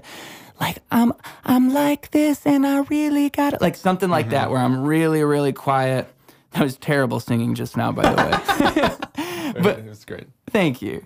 So I'm doing that, and if I'm way too hard on those consonants or whatever those sounds are, and all those like just those little things, are hmm. that's another like, one. It's almost like a de-esser then, but maybe slightly different, but more for consonants. Exactly, and it mm-hmm. and it, it makes everything sound smoother. Especially when you have a good microphone that's going to pick up that stuff. You need something like that that's going Yeah. to smooth it out because it. I have to imagine if you were doing something like well, podcasting, of course, but mm-hmm. also audiobooks. If you're doing an audiobook, Yeah. you need that shit. Ain't no way you're not using it. And the other one that I mentioned was denoise. That's crazy too. Like the denoise really works, and it's simply dropping the noise floor, just Yeah. based on. Um, interesting. I think it's all like AI shit. I don't know how Right. it works. Yeah, usually I just like, well, not for like, it, it would be interesting to hear how it would sound like while you're actually singing or rapping or whatever. But usually, like, if I'm mixing a song, I'll just like kind of delete and or like turn the volume all the way down in like any spaces like in the tracks. Or, you know, if you don't want that ambient like noise in the background or like my Mm. But cat even- meowing or whatever. But even on the take, like even as I'm Yeah, yeah. vocalizing, it's cutting the noise. No, out. yeah, that's yeah, it blows sure. my mind because like you wouldn't think that that would matter that much and and i have to imagine someone who's not an audiophile probably tuned out 20 minutes ago anyway like, So, all right, the, yep. per- the people who are listening probably know this shit matters i'm telling you it matters so much just noise and, and how clean a recording can be so the the iZotope stuff like the d verb d the the, the cleanup stuff Yeah. it is essential. I would not go a mix without it at this point. That stuff's magic to me. for sure. Yeah. I mean, do you have a I- while we're on plugins? Do you got a favorite plugin? Um, yeah, I add so much like echo and reverb to a lot of my singing anyway, so it's just like I and distortion sometimes. So I, I try to make my shit sound fucked up. I imagine if you're going for like a more cleaner vocal though, it would definitely uh, be nice. I, I mean, I do record some hip hop, but yeah, favorite plugin. Um, I forgot that your music was so dreamy. That's right. yeah, just- I just try to sound like uh, like an alien on purpose. So uh, so it's hard to say. I mean, a lot of them are just like I feel like the foundation of any like mix sounding good is just going to be like the compressors and the EQ that you use, and obviously, of course, like the original like source recording. But beyond that, so like I have a lot of Softube plugins. It's a brand. It's like this people from I think uh, Sweden that make them. They have like a lot of emulations of like real life like hardware compressors or EQs or whatever, what have you, that sound really good. I don't know. I just got into them years ago and I've just like kind of stuck with it. I know a lot of other companies like including like Waves or like Slate and some other ones like do emulations as well. But I really like the Softube ones. I like the Tube Tech compressor and the FET compressor. Uh, in particular, I use those almost on like every single mix uh, I've made for like the past five, six years or more Why? the tone? just the tone, yeah, and I, I just feel like they they just sound really good, and they're and they're like they're mod like I said they're modeled after like compressors that are like extremely expensive, like the Tube Tech. Like I'm pretty sure like Kanye has one. Like they're like very they're pretty well known like pieces of gear, and they're they're very expensive. Um, I found this new one called I think it's called Stardust, and it uh, it's like a model of a uh, Roland Tape Echo and it sounds fucking sweet. I don't know why I didn't have something better years ago. I used to use like Logic, like stock, like Echo plugin, or maybe a couple other ones to do like reverb or delay like on my vocals in particular. But this this one sounds sweet because there's like a lot of shit you can do with it, and it's like I said, like kind of based off that analog Roland uh, Space Echo, which is like an actual like machine. I don't know if you've seen them before. There's actual like tape that you have to put in these to like produce the like the reverb or delay that comes out of them, and they can come up with some very wacky, interesting uh, tones if you like crank up like the intensity dial or whatever. That it, it was it's very very odd. Um, I also like what's it called the uh, J37 tape emulator from Waves. I know there's some other ones out there too, but it gives you the the most basic thing it does is it like turns your regular instruments and gives it a more of a tape sound, I guess, whatever that means. It just kind of like subdues it. I used to use a tape emulator, and now I do vinyl. I, I have a vinyl one that I really like the, the sound of. But the the part I really like about the J37 is that it has like wow and flutter on it, which I don't know if you've heard of that, but it's basically I don't really understand it exactly, but I think it's It like a setting. a tape has wow and flutter. Yeah, if you had an actual tape, it would yeah, have those exactly. qualities. So you can change you can change it on this plugin to turn the wow like way up and it starts making everything sound like basically like a vibrato pedal, like very like kind of thing. And then you can turn like the tape echo up and it I don't know. I've I've used that on like a lot of my songs. There's my my secret. Don't tell anyone. So I'll know if you if you stole it. But uh, basically, it's uh, I don't know. It just sounds really cool and it's like a really easy way to like make something just sound fucking weird without like having to try that hard. It's like been like kind of a go to thing of mine. the wow. The wow, yes, the wow, and and the the flutter to a lesser. The flutter kind of like makes the volume go up and down a little bit, but the wow with like the tape ec- echo uh, is like kind of a really really nifty little effect to add on like synths or like lead guitar lines, even just like weird. Sh- I don't really use it like the wow on my vocals too much.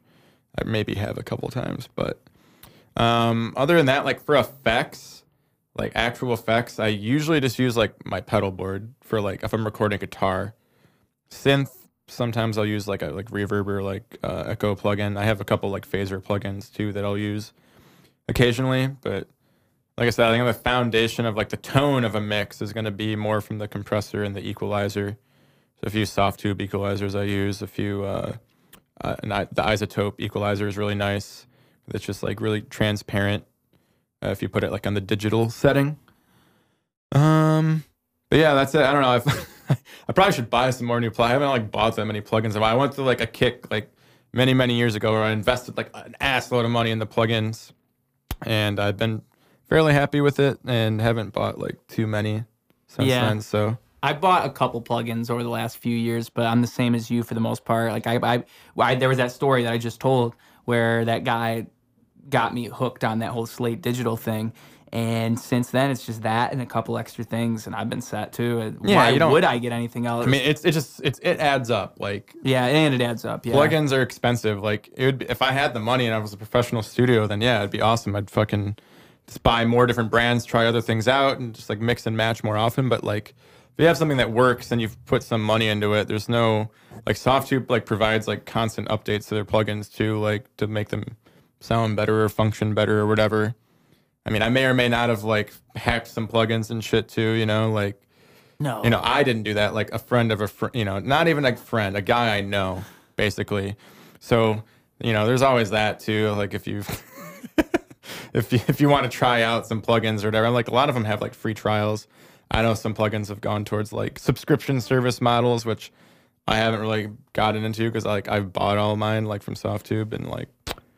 But yeah, that's that's. I, I have a couple like hardware things. I do have like a hardware compressor. That's a Summit Audio. nice. It's like it's a little tube compressor, which is cool. I use that on a lot of my tracks. I have uh, another like preamp that's like a pretty nice like preamp that I think it's called a Great River. Which I use on my vocals, some a lot usually on bass too, sometimes guitar. Other than that, um, I would like to buy like a actual physical equalizer. I think it would be cool to invest money in that. Um, but once again, you know, That would be cool. I don't. I, I I had this thought recently, and I don't know how accurate it is, but I get the sense that it is. Uh, and it's that it's an intuitive thought. It's one that I came up with in my backyard. It was one of my stoner Ah, yes. archetype thoughts. gotcha. but the whole thing was like organic is better. Analog is better. Yeah. And people naturally feel this way. I mean, when you f- see something that's real as opposed to something that's digital, and this goes for everything. Like if I see if I'm um if I'm I'm trying to think of a good example, but let's just go with one uh let's say I I want to come up with something that's real good. So let's say I hear some music. Okay, I hear some music on my phone. That's cool. But when I hear that music live, that's a whole different feeling. Let's just go with that one. Or I like to look at it too, where it's like another basic example that we all are familiar with. I'm talking to you here in person. That's an entirely fundamentally different experience than if I was talking to you through a phone. Right. And even though those two things, even though those that, might seem abstract, I think that when you apply that to like analog versus digital, it's just true. Like you will never ever perfectly replicate analog through Oh, yeah. digital. Yes. Ever. It's physically impossible. Definitely a big, big nerd debate in the uh, in the music production scene for sure of analog versus digital. I, I would say, yeah. I mean, especially like after I bought like a real synth, uh, I have like a minilogue, and I also have a, a Yamaha DX7, which is that's technically a digital synth, but I mean it's a physical unit that produces sounds.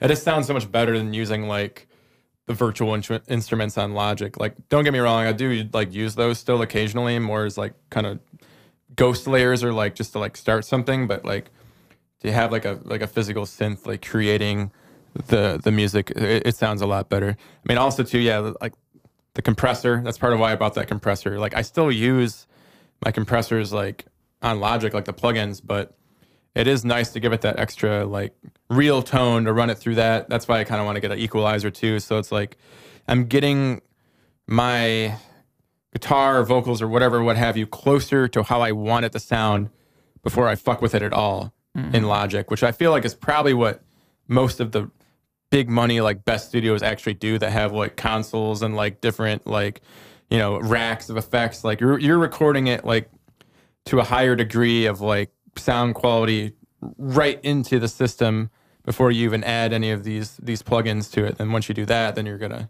Yeah. get a million dollar recording. You know, I guess. a younger me would have thought like nonsense you're adding plugins to your recording before you even put it on the like i would have mm-hmm. thought that's crazy to bake them into the recording it can be if you go like too extreme with it, you can fuck it up. Though it's like if you say add like a ton of treble because you thought it sounded really cool, like when you were monitoring yourself, and you come back later, and then like you're stuck with that. So that's like that can be the danger of it. Or same thing with like having a physical compressor. Like, oh, I thought it sounded cool to be this compressed, but then later I'm like, no, it sounds kind of shitty.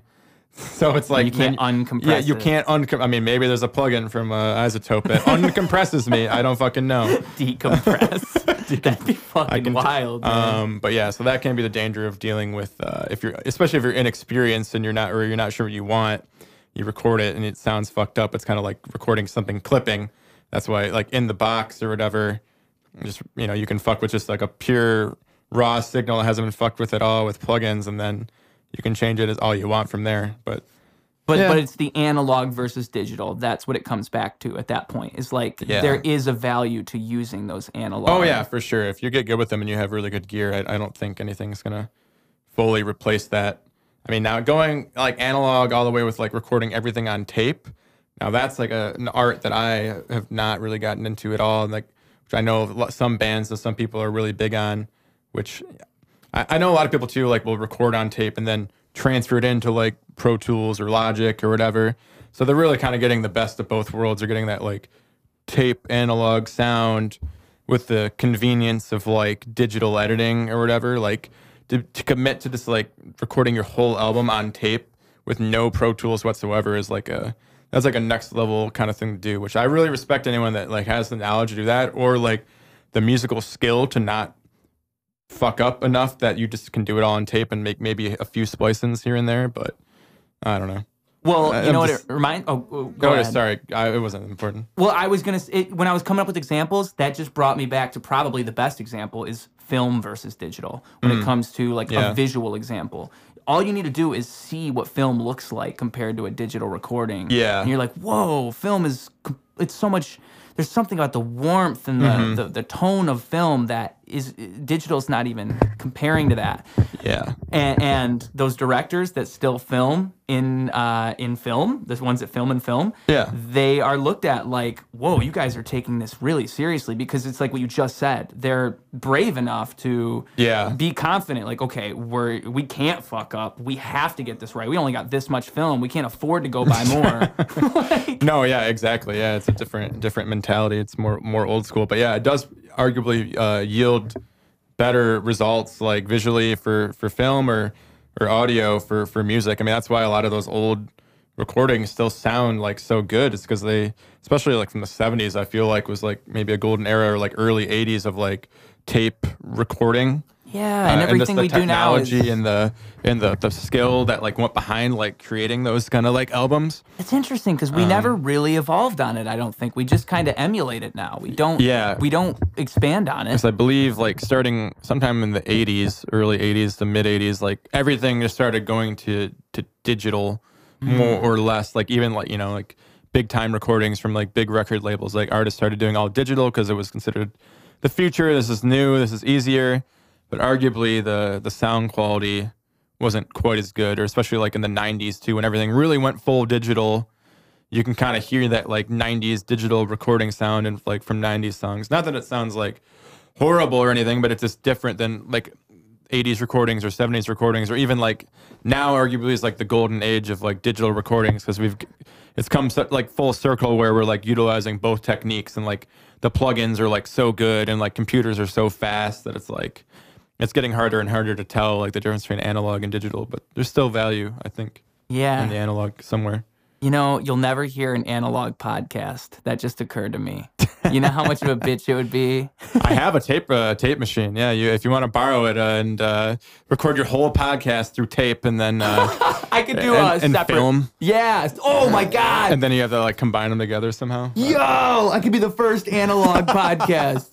Yeah, my grandma gave me like my my step grandpa's like old tape uh, machine player recorder like last Christmas to like fuck with, and like I got super into it for like a couple months. Then honestly, I haven't like fucked with it too much since. It's just first off, it's like not in the best condition to like really use for recording. There's a few problems with it, but also it's just like so much work. Like especially I was because I was thinking I was like, yeah, I can like record like my guitar through this and then put it into Logic and it's gonna like give it the sound and like it it did sound kind of cool, but I felt I felt like it wasn't really worth all the hassle. What did you have to do to route it? Dude, I don't even remember it, but it took me fucking forever to figure out how to route it and how to get it to like in in sync with Logic and all this shit, and it was it was a lot. So it was Oh, because not only did you have to get it plugged in, you had to get it to sync so Yeah, that 'cause, you I mean, could it was ju- actually play it. it was just like a single track uh, recorder, or maybe you could do two tracks at the same time. But it's like I couldn't make like a whole like the people that have like the heavy duty equipment have like you know like a 16 track or 32 track like unit of fucking like tape machines that a whole band can like plug into it at once, and you can mix everything like right from that. Or as far as I understand, this is just more of like a home hobbyist like recording thing.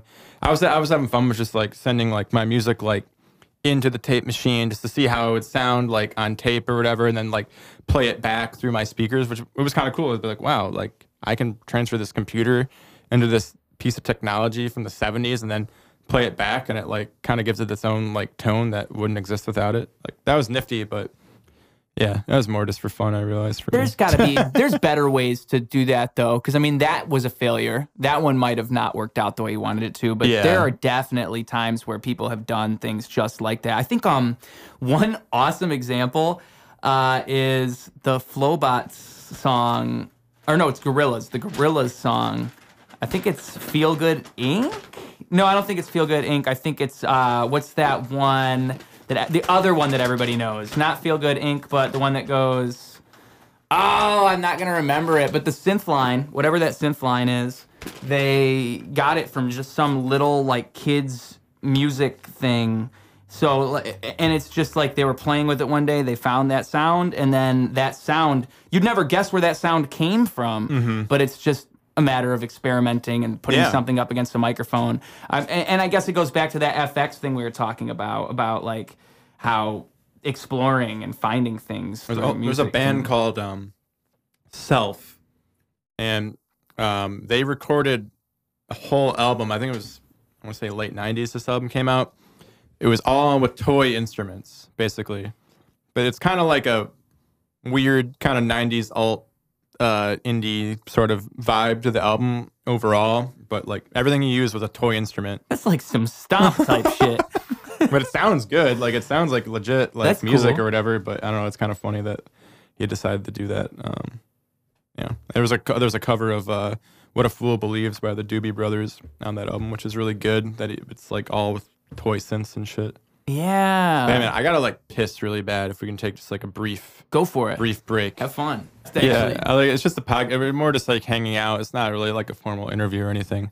No, Um, and that's what so- I, I like about it is that Yeah. we, we're not trying too hard to make it all about me. Like I, I Mm-hmm. think that what I like when I hear a podcast is that I feel like I'm getting to know a person beyond whatever it is their art is or whatever. And so that's why I don't even think about it. that's Mm-hmm. Why I'm willing to dive into plug-in talk for 20 minutes because I I don't care. like whatever, I'm just you know, talking. yeah. I need some. I need someone to talk with this matter. I need to make sense of this Because you know the ladies don't really care about plugins, is what I've realized. You know, they, they think the the studio is cool for like five minutes. Then after that, they're like, all right, you listen to the same part of the same fucking song like a hundred times in the row. Is like, isn't it good by now? It's like, no. I had to switch the release and the attack on my FET compressor, and uh, then I tried out my other one. It's just like, yeah, Baby, like, listen, yeah. listen, listen to mix A versus mix B. Tell me which is better. yeah. like, there's no fucking difference. All right, you're insane. You're literally insane. Um, You're like, but the release is a whole different. You aren't. You aren't listening. Get yeah, out. you- the transient just pops so much different now. yeah, You you don't know music. Um, yeah, but that's those are the kinds of things you have to think about as producer, which you're trying to listen for those like imperceptible differences that you're like, is this even like, can a human even tell the difference? And you you convince yourself you can after you smoke enough weed or whatever. Then you're like, oh, I sm- it's too much now. Then you don't even then you don't even know anymore. Wow. Yeah. That's that's definitely. I I because I, think what happens is I'll I'll get too high to the point where my music doesn't sound like my music anymore. Like, is this me that did this? Like what? exactly. And then I'm like, oh no, this I could whoever did this could do better. And all of a sudden I can I, I can pick out flaws in it that like before I identified with it, but now I'm too high and I can't identify with anything, including my own music. So it's just, it's Yeah, just I can't identify with anything. Please do not refer to me. I do not. I no longer exist. Um, I'm an alien. yeah. So to get into what we just talked about off camera for a second here. Yeah, you were gonna tell me about axe I had to. I had to pee maniacally because I, I bring this gigantic jug of water with me everywhere, and I just, uh, you know, it's the only way to like rehydrate. Uh, Excuse me, you're talking to a guy that's got two gallons we- on him on the we got regular. some big jugs in here. I'll say, you know, um, okay, maybe one gallon, but one gallons. Um, we got big, we got two big jugs in this room. we do. Ah, I We're can up. only fit one in my hand at a time. You know, you're gonna have to go grow another hand. Oh wait, here there. Um, Whoa, so, um, so this alien thing's weird. yeah, I have hands. I can use those. Um, so yes, basically, I'm obviously I've been into music for a long. Time. That was like my main like passion, hobby, whatever you want to call it. Uh, somewhat of I wouldn't say profession really because I don't like make that much money doing it. Uh, I mean, most people don't unless you like, get insanely lucky or just like come up with a hit that everyone loves, which I haven't done quite yet. Um, but yeah, so I work at like an axe throwing uh, place called Detroit Axe, and I started working there a few years ago, like right before the pandemic. I was just like kind of looking for a job. I, I knew a few people working there. One of them is actually my mu- uh, musician friend, uh, Jay Rose. He does beatboxing and uh, rapping and vocal looping. He'd actually be a really interesting guy for you to have a podcast with. Uh, he travels around, does a lot of different shows. Is kind of a funny guy. Did you say Jay Rosa? Uh, Jay Rose. His Jay Rose. Julian Rosen. So yeah, he's he's like a musician. But yeah, he worked at the Detroit Axe as well, along with my current roommate uh, Dan Amboy, who I've collaborated with. He's like a hip hop artist. He he raps or whatever. So anyways, they got me into working there. I started learning how to throw axes. So it's like a whole like competitive like sport and a lot of shit that goes behind it. Basically, my job was like to teach people how to throw axes and like monitor their safety because there's alcohol involved. Like people are drinking like while they're throwing, or like not like holding a beer in one hand and throwing in the other, more like you know like in between their turns. So, anyways, COVID happened. Like they closed down for a while. Like whatever. I started getting unemployment and shit, so I was like fine. So then I, I ended up coming back after COVID because I don't know. I just like I really liked the job and I thought it was like fun and I wanted to keep going with it and I didn't really have anything else like super lined up at the time. So basically, I joined their leagues there, started getting like better and better. Uh, kept working. I still work there now. Basically, I got to the point where like I qualified to go to like the World Championship last year in 2022, which is in Toronto. Called the International Axe Throwing Championship, uh, International Axe Throwing Federation. That's like what Detroit Axe is like affiliated with or whatever. So basically, there's like thousands of people that like compete and like try out for this, and it's like the top 256. So I was able to get like a top 10 finish last year in the uh, the axe throwing championship. I got like seventh place. I made like six hundred dollars. Is it like darts where you're just attempting to throw the axe at a specific, Yes. and that it's a point system depending on how close you are Ex- to the ex- center? exactly. Yeah. So there's uh, I mean, it's hard to like describe without like having a picture of it. So you know, there's like two basically two big axe throwing federations. Like some people, uh, the other big one is on ESPN. It's called WATL World Axe Throwing League. Where Detroit Axe is International Axe Throwing Federation. I know I'm getting into more nerdy shit no one cares about. Um, so Dude, ba- there's some guy who throws axes out there. It's like finally, Yeah, he's finally. representing me. Finally, I'm representing. Um, so yeah, because I know some people are like, oh, I've seen it on ESPN. So it's like, yeah, that's technically not the exact style or rules of axe throwing I do, but they're both actually really big organizations that have like a lot of people that do them.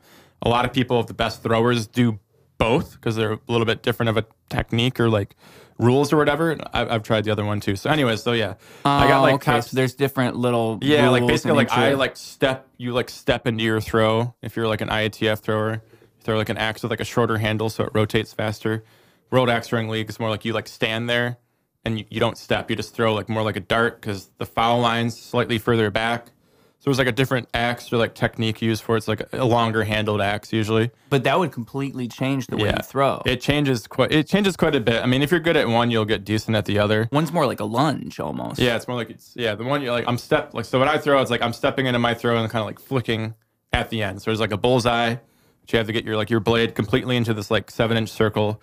Every fifth throw you go for what it's called is a clutch, which is like a smaller circle with like a rectangle in the middle of it that you have to like split the rectangle with your blade completely. So it's it's very it's a very intense, like difficult like throw to master. So anyway, so since I work at this axe venue, I've had a lot of time over the last couple years to like practice, and I've gotten I've gotten pretty decent at it. I'm like ranked in like top 20 in like premier uh, axe throwing rules for IATF right now, which is kind of insane. So it's actually turned into like a big like hobby or like passion in my life, uh, along with like music. Because it's actually a lot of like fun, like community, like talking about socializing with humans stuff. Really like like we all get together. We have like leagues, you know, and like there's tournaments, and I've met a bunch of people from like out of state that I would literally have no idea, you know, existed otherwise if it weren't for throwing. And everyone's like pretty like cool and like accepting and all that, and does like their own thing outside of throwing. But I mean, there is like a competitive side to it, and you can make you can make money if you like win or like do well in tournaments. So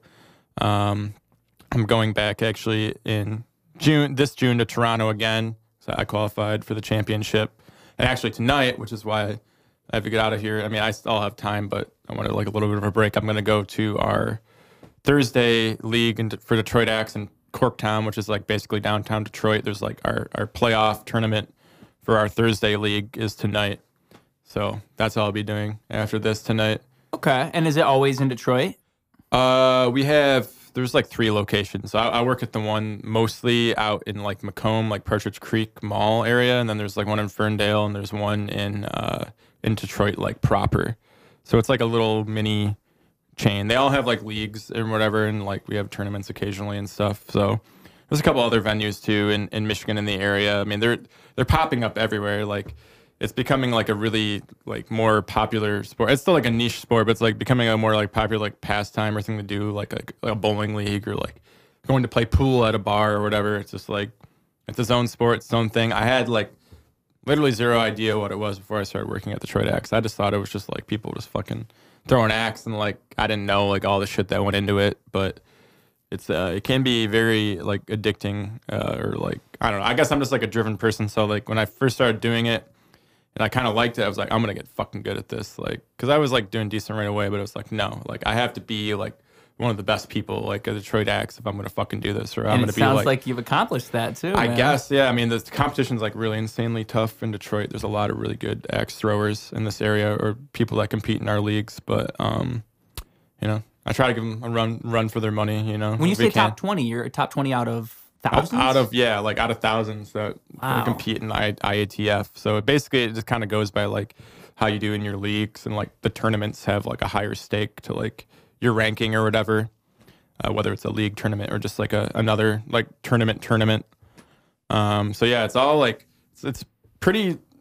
I wouldn't say like professionalized because no one's getting rich from it, but it's like there is like a database, like a system where like everyone's like scores, average, your bullseye percentage, clutch percentage, win loss record is all like calculated and stored, and like there's like a ranking like based on like how you perform or like what your expected performance would be against like other ranked players, basically.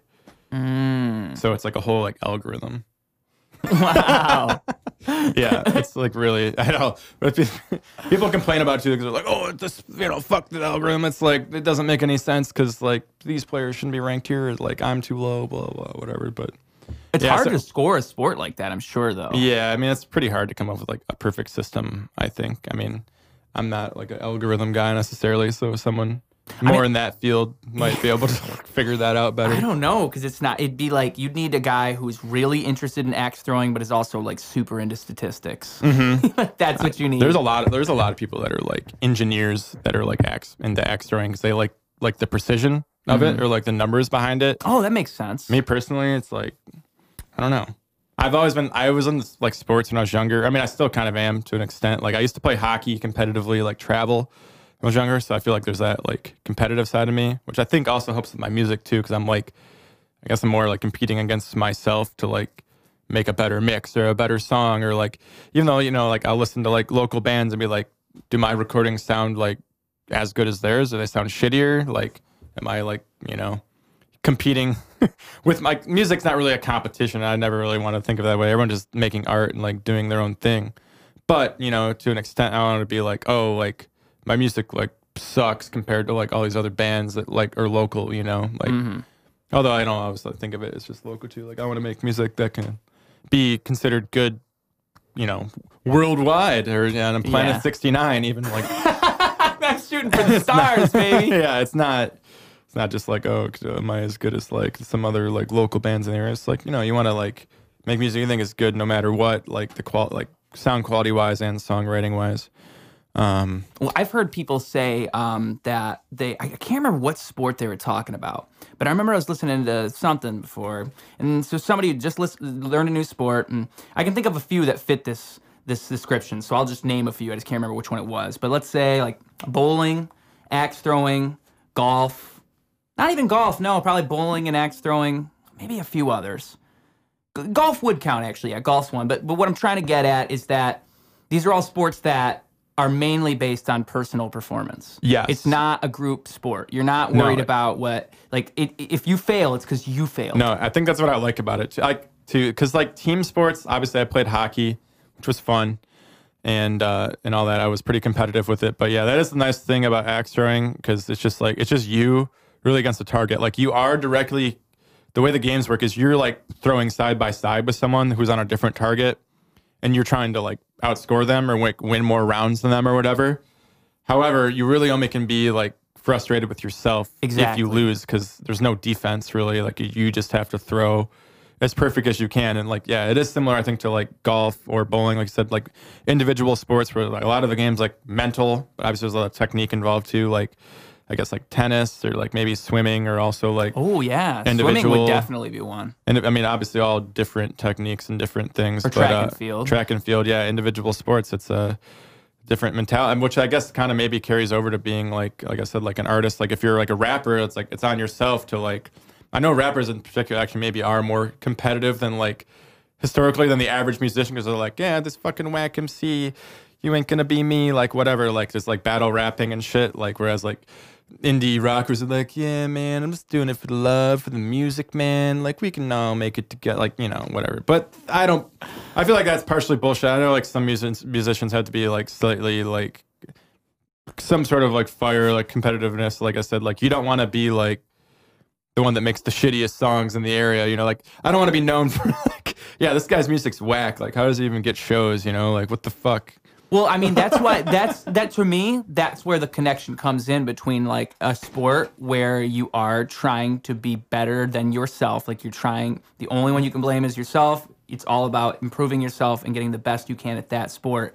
You know, there's something about the the individuality of that that really attracts me, and I think that music is the exact same way. I just know it. I know it's like I know it's all me. No one else can can Yeah. take this away from me. No one else can tell me what it is. No one else can like it's ultimately up to me to For sure. expand upon whatever it is that Yeah. I've created here. And and there's just something so cool about that. And, Yeah, it's And, like uh, satisfying to hear the final product of the self expression and and and to know that it's not the final product to know Yeah. that it's the final product right now but maybe in five days i'll make a whole new song and that'll be completely different like Right. it's just really cool to have a grasp on your creativity and Yeah. and, and to be able to become more proficient in that because that's the that's what i'm that's the connection i'm trying to make between the sport thing it's like you want to mm-hmm. get better at the sport just. Yeah. like you want to get better at the music like yeah like you're saying you're not necessarily in competition with all these other musicians but that's not the point. Yeah, like, I- you want to be better I really hate like the concept of like battle of the bands like so much. Like in high school, it was fun. Like actually, my band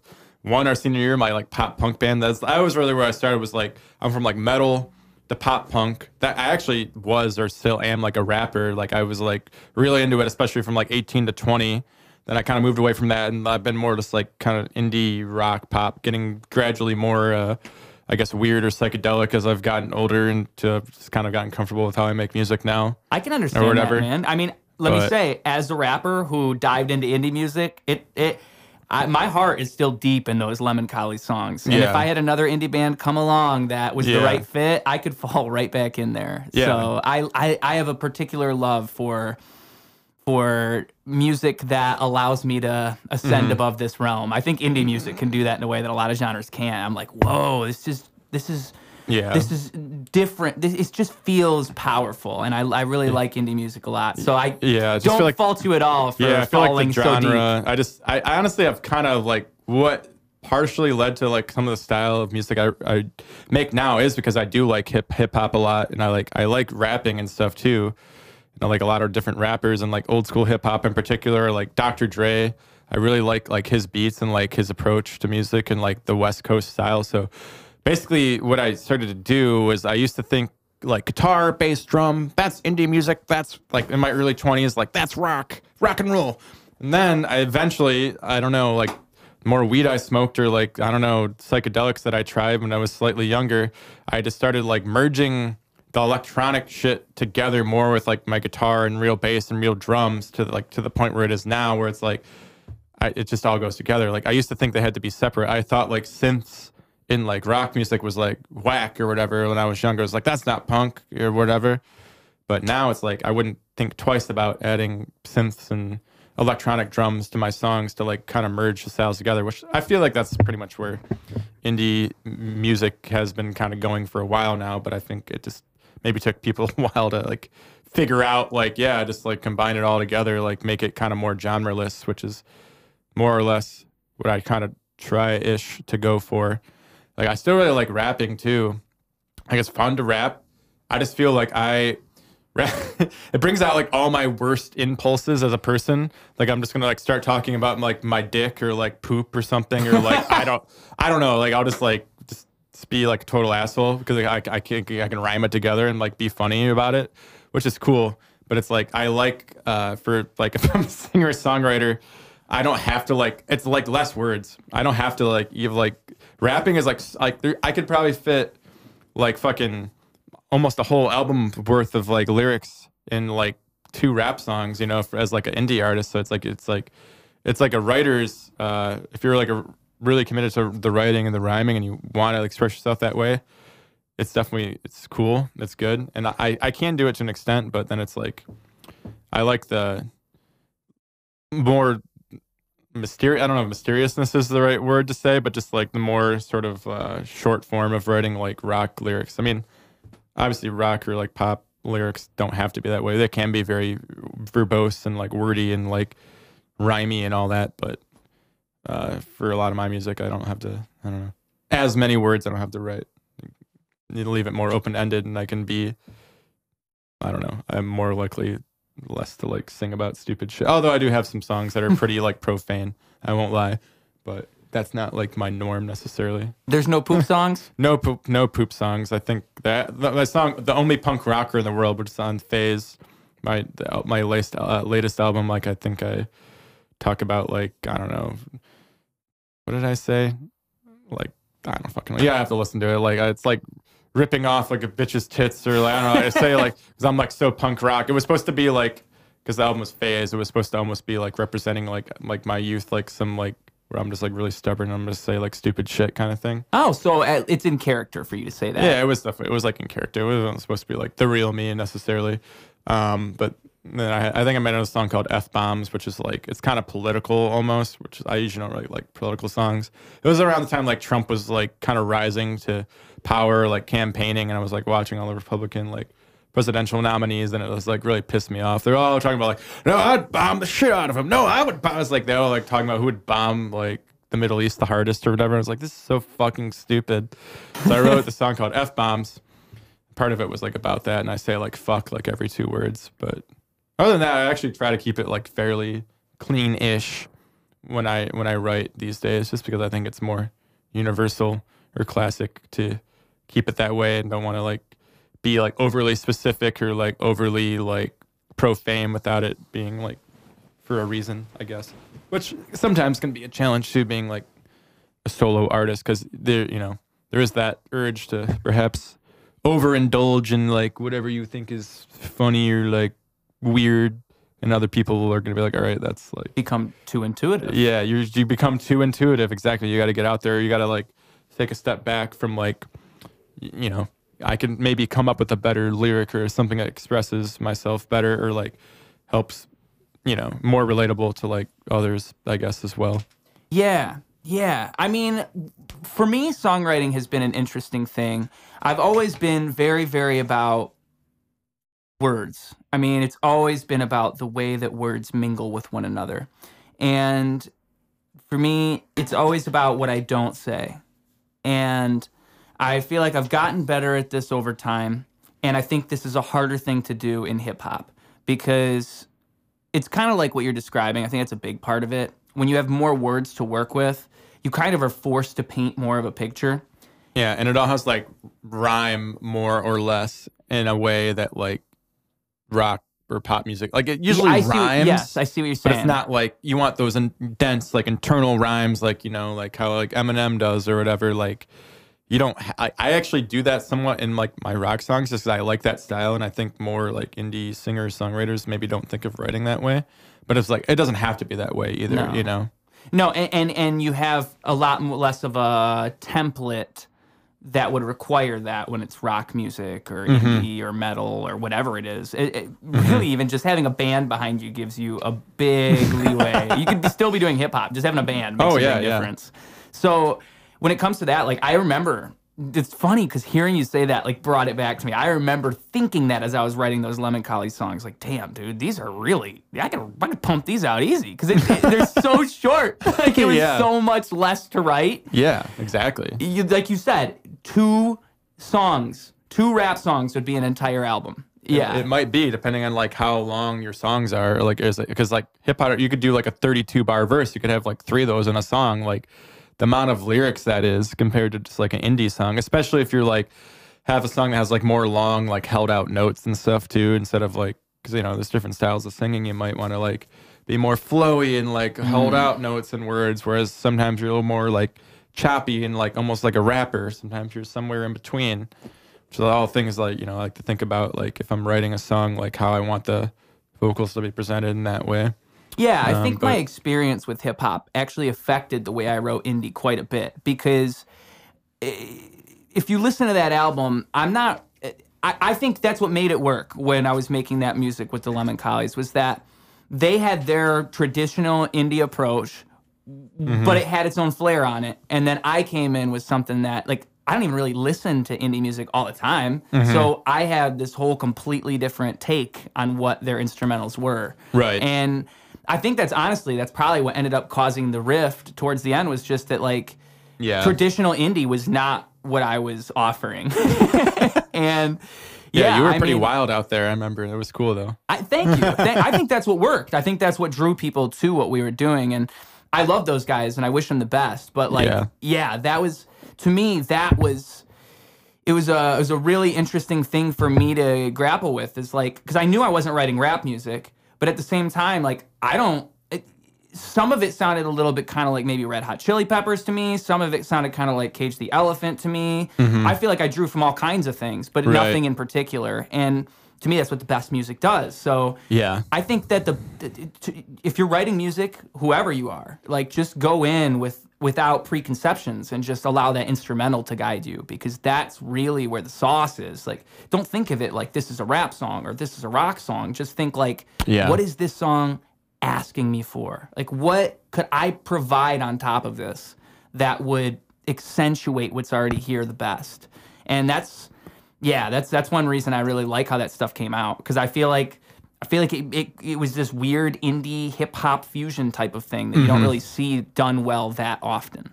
Yeah, for And sure. and and I think that now that you pointed out in your stuff, I guess I can really see a lot of I can see hip hop influence in there. It's just Yeah, if it- you listen to, do like, kinda have to look electro- for it a little bit because you it's it's not Yeah. it's years down the line. You're far separated from hip hop, Jemmi, right? Or are you still? Is there still rapping going on? I mean, there's a I, there is a little bit of rapping going on for me, but not like a ton. I actually on one of the new Honey Riders songs, I do have like a verse that I actually rap, which would be like the first time in a long time that I would actually have a verse that I like release to the public. I on Dan Amboy, uh, my my roommate now, I was I've collaborated with him like like 10 years now at least. He's a really good rapper. He's got some albums out. We had a collaborative album that released around the same time as Phase, which was my my last album is Jemmi Hazeman. It's called Lazy Eyes. And uh, there's a little part, like a chorus on there that I rapped on. It was just not much, but like I came up with a couple little like quick jabs of uh, in the chorus, and like I'm on that. But um, like I said, I, I don't I don't do too much rapping just because I like I don't know. I'm like very obsessed with like rhyming, and then like I get into that, and then I'm just like I don't know. I just feel like it's not like my forte to like express myself the best for like all the other ways I have, but I I find it fun. Like I could do it more. I feel like, but I just don't for whatever reason. Like you know what I, we should do is I should get Jemmi on a ruse track yeah, man. as a rapper. Yeah, I should pull the rapper out of you. Yeah, you can, man. I, I would, I would, I would like to try it. I guess I, uh, honestly, I've just been kind of fucking like lazy with music over the last couple of years. Like, I feel like I've just could, compared to what I was, like, I, I don't know. I just like my production isn't quite up there, but I am like working on my, my new, a new album, which I have quite a few songs like in demo form or and or like I, re- I did release two new songs this year on Spotify and like wherever else uh, called Shoulda Known and Ain't a Crime to Have No Hope, which both will most likely be on my my full length album, which will be released. I don't really fucking know when, to be quite honest. Probably maybe almost a year from now, by the like the way I'm moving, like six to eight months. Um, so yeah, I do. I mean, I do have some things in the work. I have a new um, hip hop song that I'm working on with uh, with Dan You mentioned that. and a couple yeah. uh, of my other friends that are rappers in like Detroit area. They actually it turned into like a three way collaboration. It's like the beats like very similar to like kind of what my music, honestly, just Jemmi Hazen music sounds like, but it's got guitar, it's got synth and whatever. I actually rap a little bit on the chorus too. It's just like a chorus though. It's not like a full verse. So yeah, I guess like rapper Jemmi is coming back just like a little bit. I mean, I also my band has been known for. I don't know if you knew that we've done this, but uh, Eminem covers. Um, so you I did lose yourself, right? I've well, yes, I did do that one, but I've done Real Slim Shady was like my go-to for a while, just because like I like that song, and like everyone knows it. So like I we did that live a few years ago, and then like it turned into we did it at Detroit by Detroit, which is like if you don't know, it's like uh, Detroit bands, Detroit area local bands covering f- like famous Detroit artists, and they all get like a 15 minute set, and like 10 bands go on for the night or whatever. I mean, technically, you're allowed to cover like a non famous artist too. Like if I wanted to cover Ruse, I could cover Ruse, I guess, or whatever. But so we did Eminem. Everybody's like, "What the fuck is this song?" Yeah. So we covered Eminem. We got into the show as Eminem, and uh, I, I think we did Without Me, Real Slim Shady, Role Model, like from the Slim Shady LP, uh, Forgot About Dre, which was like Dan performed with us as well. Oh, you guys did a whole and then, lineup. and then lose yourself. Yeah, it was like a medley. Like you did like just like a verse or two from each song. So I thought that would be more fun than just doing like a whole five minute song and just like the same thing over and over. I but think it- so, especially if you're covering Yeah, something for, like yeah, that. For rap too, I've just noticed that like rappers, hip hop artists, they usually don't do like a full three verse song when they're performing, or like a lot of times they like cut it short and then go to the next song. So that was like kind of the approach I was taking. So, anyways, it went over pretty well. I mean, there was like a little kid in the front row, and I'm like talking about like like I don't know having STDs and shit, like and like role models. Like the lyrics of that are like pretty like like they're pretty intense, but like you know just like classic uh classic Slim Shady. If you're like you know you know like that style or know what it is. So basically. Yeah, so I, I was like, I'm very good at like imitating and sounding like Eminem. It's a very weird thing. I would that like when I was a rapper from like uh, 17, 18 to like 20 years old, I was like, that was like my whole style. Was like I had other influences and stuff too, but I was like really good at like kind of sounding like that, and that's what I did. I'm, I'm, i have like- got that in me too, man. I, I, I know I do because I've rapped some Eminem Yeah. songs before, and I'm like, dude, I could cover these for a living. I I'm think- really good at rapping Eminem songs. I think like any, especially like white rapper from Michigan, is going to be like highly influenced by it because it's like part of your childhood and just like you know he is legitimately like one of the best rappers. So it's like how could you not? But yeah, so I've done that too with my band. Um, so people have seen me rap before, but then like a lot of people don't expect it because they're just like, oh, you like you just play guitar like an indie band or whatever, like you can do that too. It's like yeah, it's like I don't know, I have rhythm, like it's just putting words in order. I don't know. Well, I think it's an interesting thing too how people put people in a box like that because you're not in a box in your own mind. Like you have crazy interests. Like you Yeah. like this and this and this. So it's when you talk to somebody else and all of a sudden they have this interest you wouldn't expect. It's like, oh, I didn't. e-" Well, yeah, but that's how people work.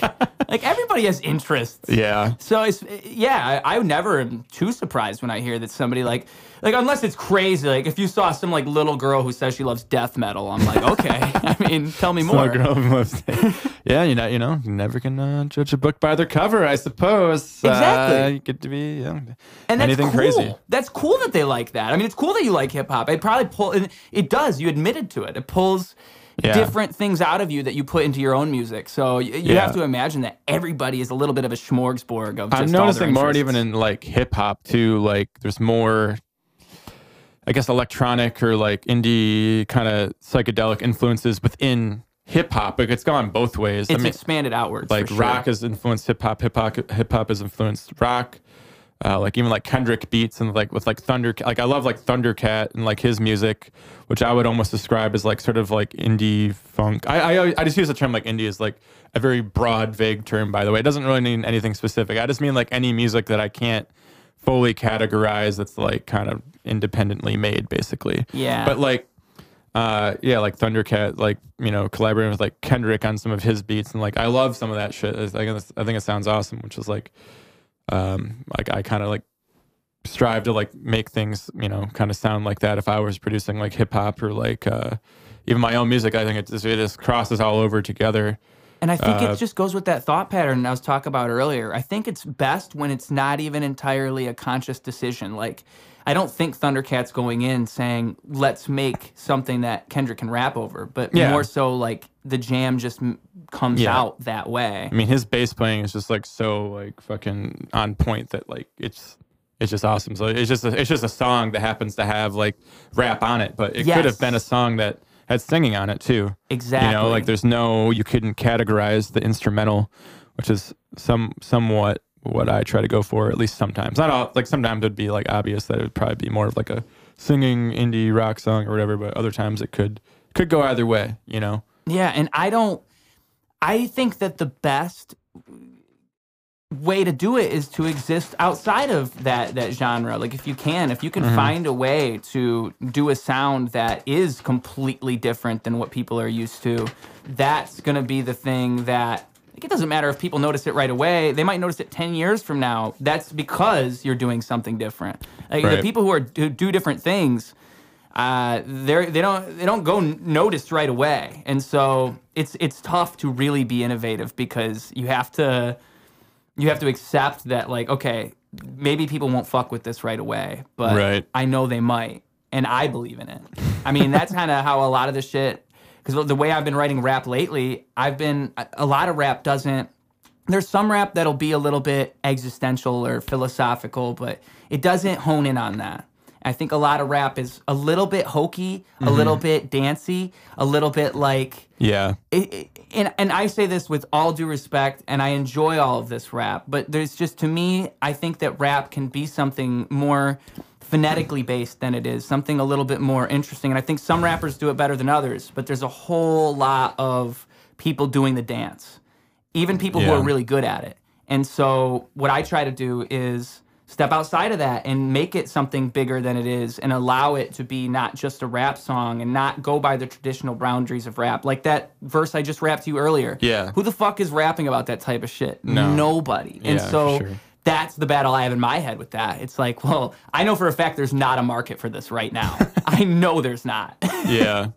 I mean, yeah, it's it's that it's the uh, t- pull between trying to like, oh, I want to make like a poppy song that everyone's gonna like, versus like, oh, make it just a song that's like more experimental or cool. Yeah, but I'd rather make the Thundercat Kendrick song, man. Yeah. I'd just rather do that because that song's cooler to me Mm-hmm. than making that pop song. It's just cooler. I'd rather make the song that's like transcending whatever I I think music is before I made the song. I, want to be like, I almost feel like you need like a little bit of both, honestly. But it's like that's why I like I always I'm like old school. I think of music as more like making like albums. So you're gonna have like your catchier, poppier songs on the album, then you're gonna have a few weird ones as well. Yeah. But you can all re- you can just release them individually if you want as like singles like over time. Which you know I released a couple singles earlier this year. But like I said, like I plan on putting those like more like on a more cohesive like album eventually. So that I feel like the idea of like making an album gives an artist like a little bit more freedom to be like, all right, I'm gonna make those weird ones. Like I've made like nine minute songs before,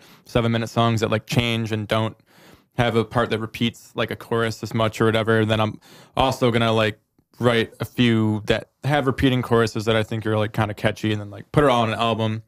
And that way, if you like my music, then maybe you'll like the the deeper cuts more. Like generally, when I listen to like an artist, like I end up liking like their album tracks just as much or more than whatever their their hit singles were.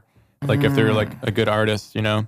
But it just takes more uh, foresight to create all that. it's just the problem with our climate nowadays is that you don't see a whole lot of people who are making albums and and then so it's harder to get that type of connection where it's like oh i love track five and eight you don't see that as much now now it's like because i don't even i'm not going to work on an album until i have a fan base that's going to listen to the whole thing and i think a lot of artists think like that now and so it's like when that's the case you you lose a lot of that.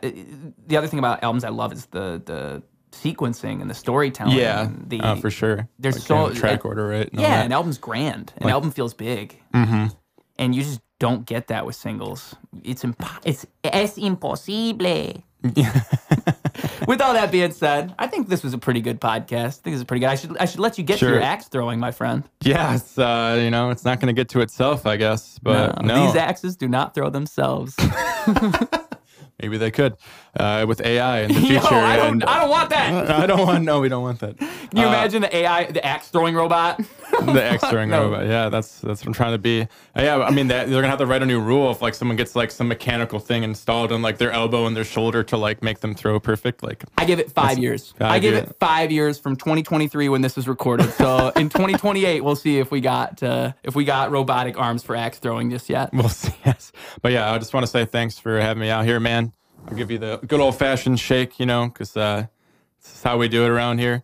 Um, but no, yeah, We're really gentlemen. appreciate. we're we're and scholars, don't forget, um, and aliens. Um, but no, dude, seriously, thank you for having me on this and uh, chatting for a couple hours. It, it went by pretty fast. I can't believe it's been that long already. But I guess you know, I'm good at rambling at times when it when it needs to happen. So Well, when you have a gentleman and a scholar and you're talking about Planet 69, how can you go wrong, my friend? Thank you guys Yep. so much for tuning in. I appreciate you for being here, Jemmi. I appreciate no you problem. guys for watching. Dude, couldn't do this without any of you. So I appreciate each and every one of you. Please, please, please show some love to this podcast if you enjoyed it. If you're listening on those streaming services, push that like button or whatever it is. Make sure you follow us. And I think Spotify even asks you, did you, en- they have a question thing now. Answer that question. Say, this was the best podcast I've ever heard. Say, these two aliens are the best aliens I've ever met. Say something, say something funny, all right? I'll, I'm to read it. You know I'm to read it. Also, uh, go do something cooler than me, okay? That's always what I want to leave you guys with. Go go do something even better than anything we just did just right now. This was this was just kiddie play, all right? I want you to go out in the real world and show us how it's done, fam. All right? All right. Sounds like a deal. With all that being said, Ruse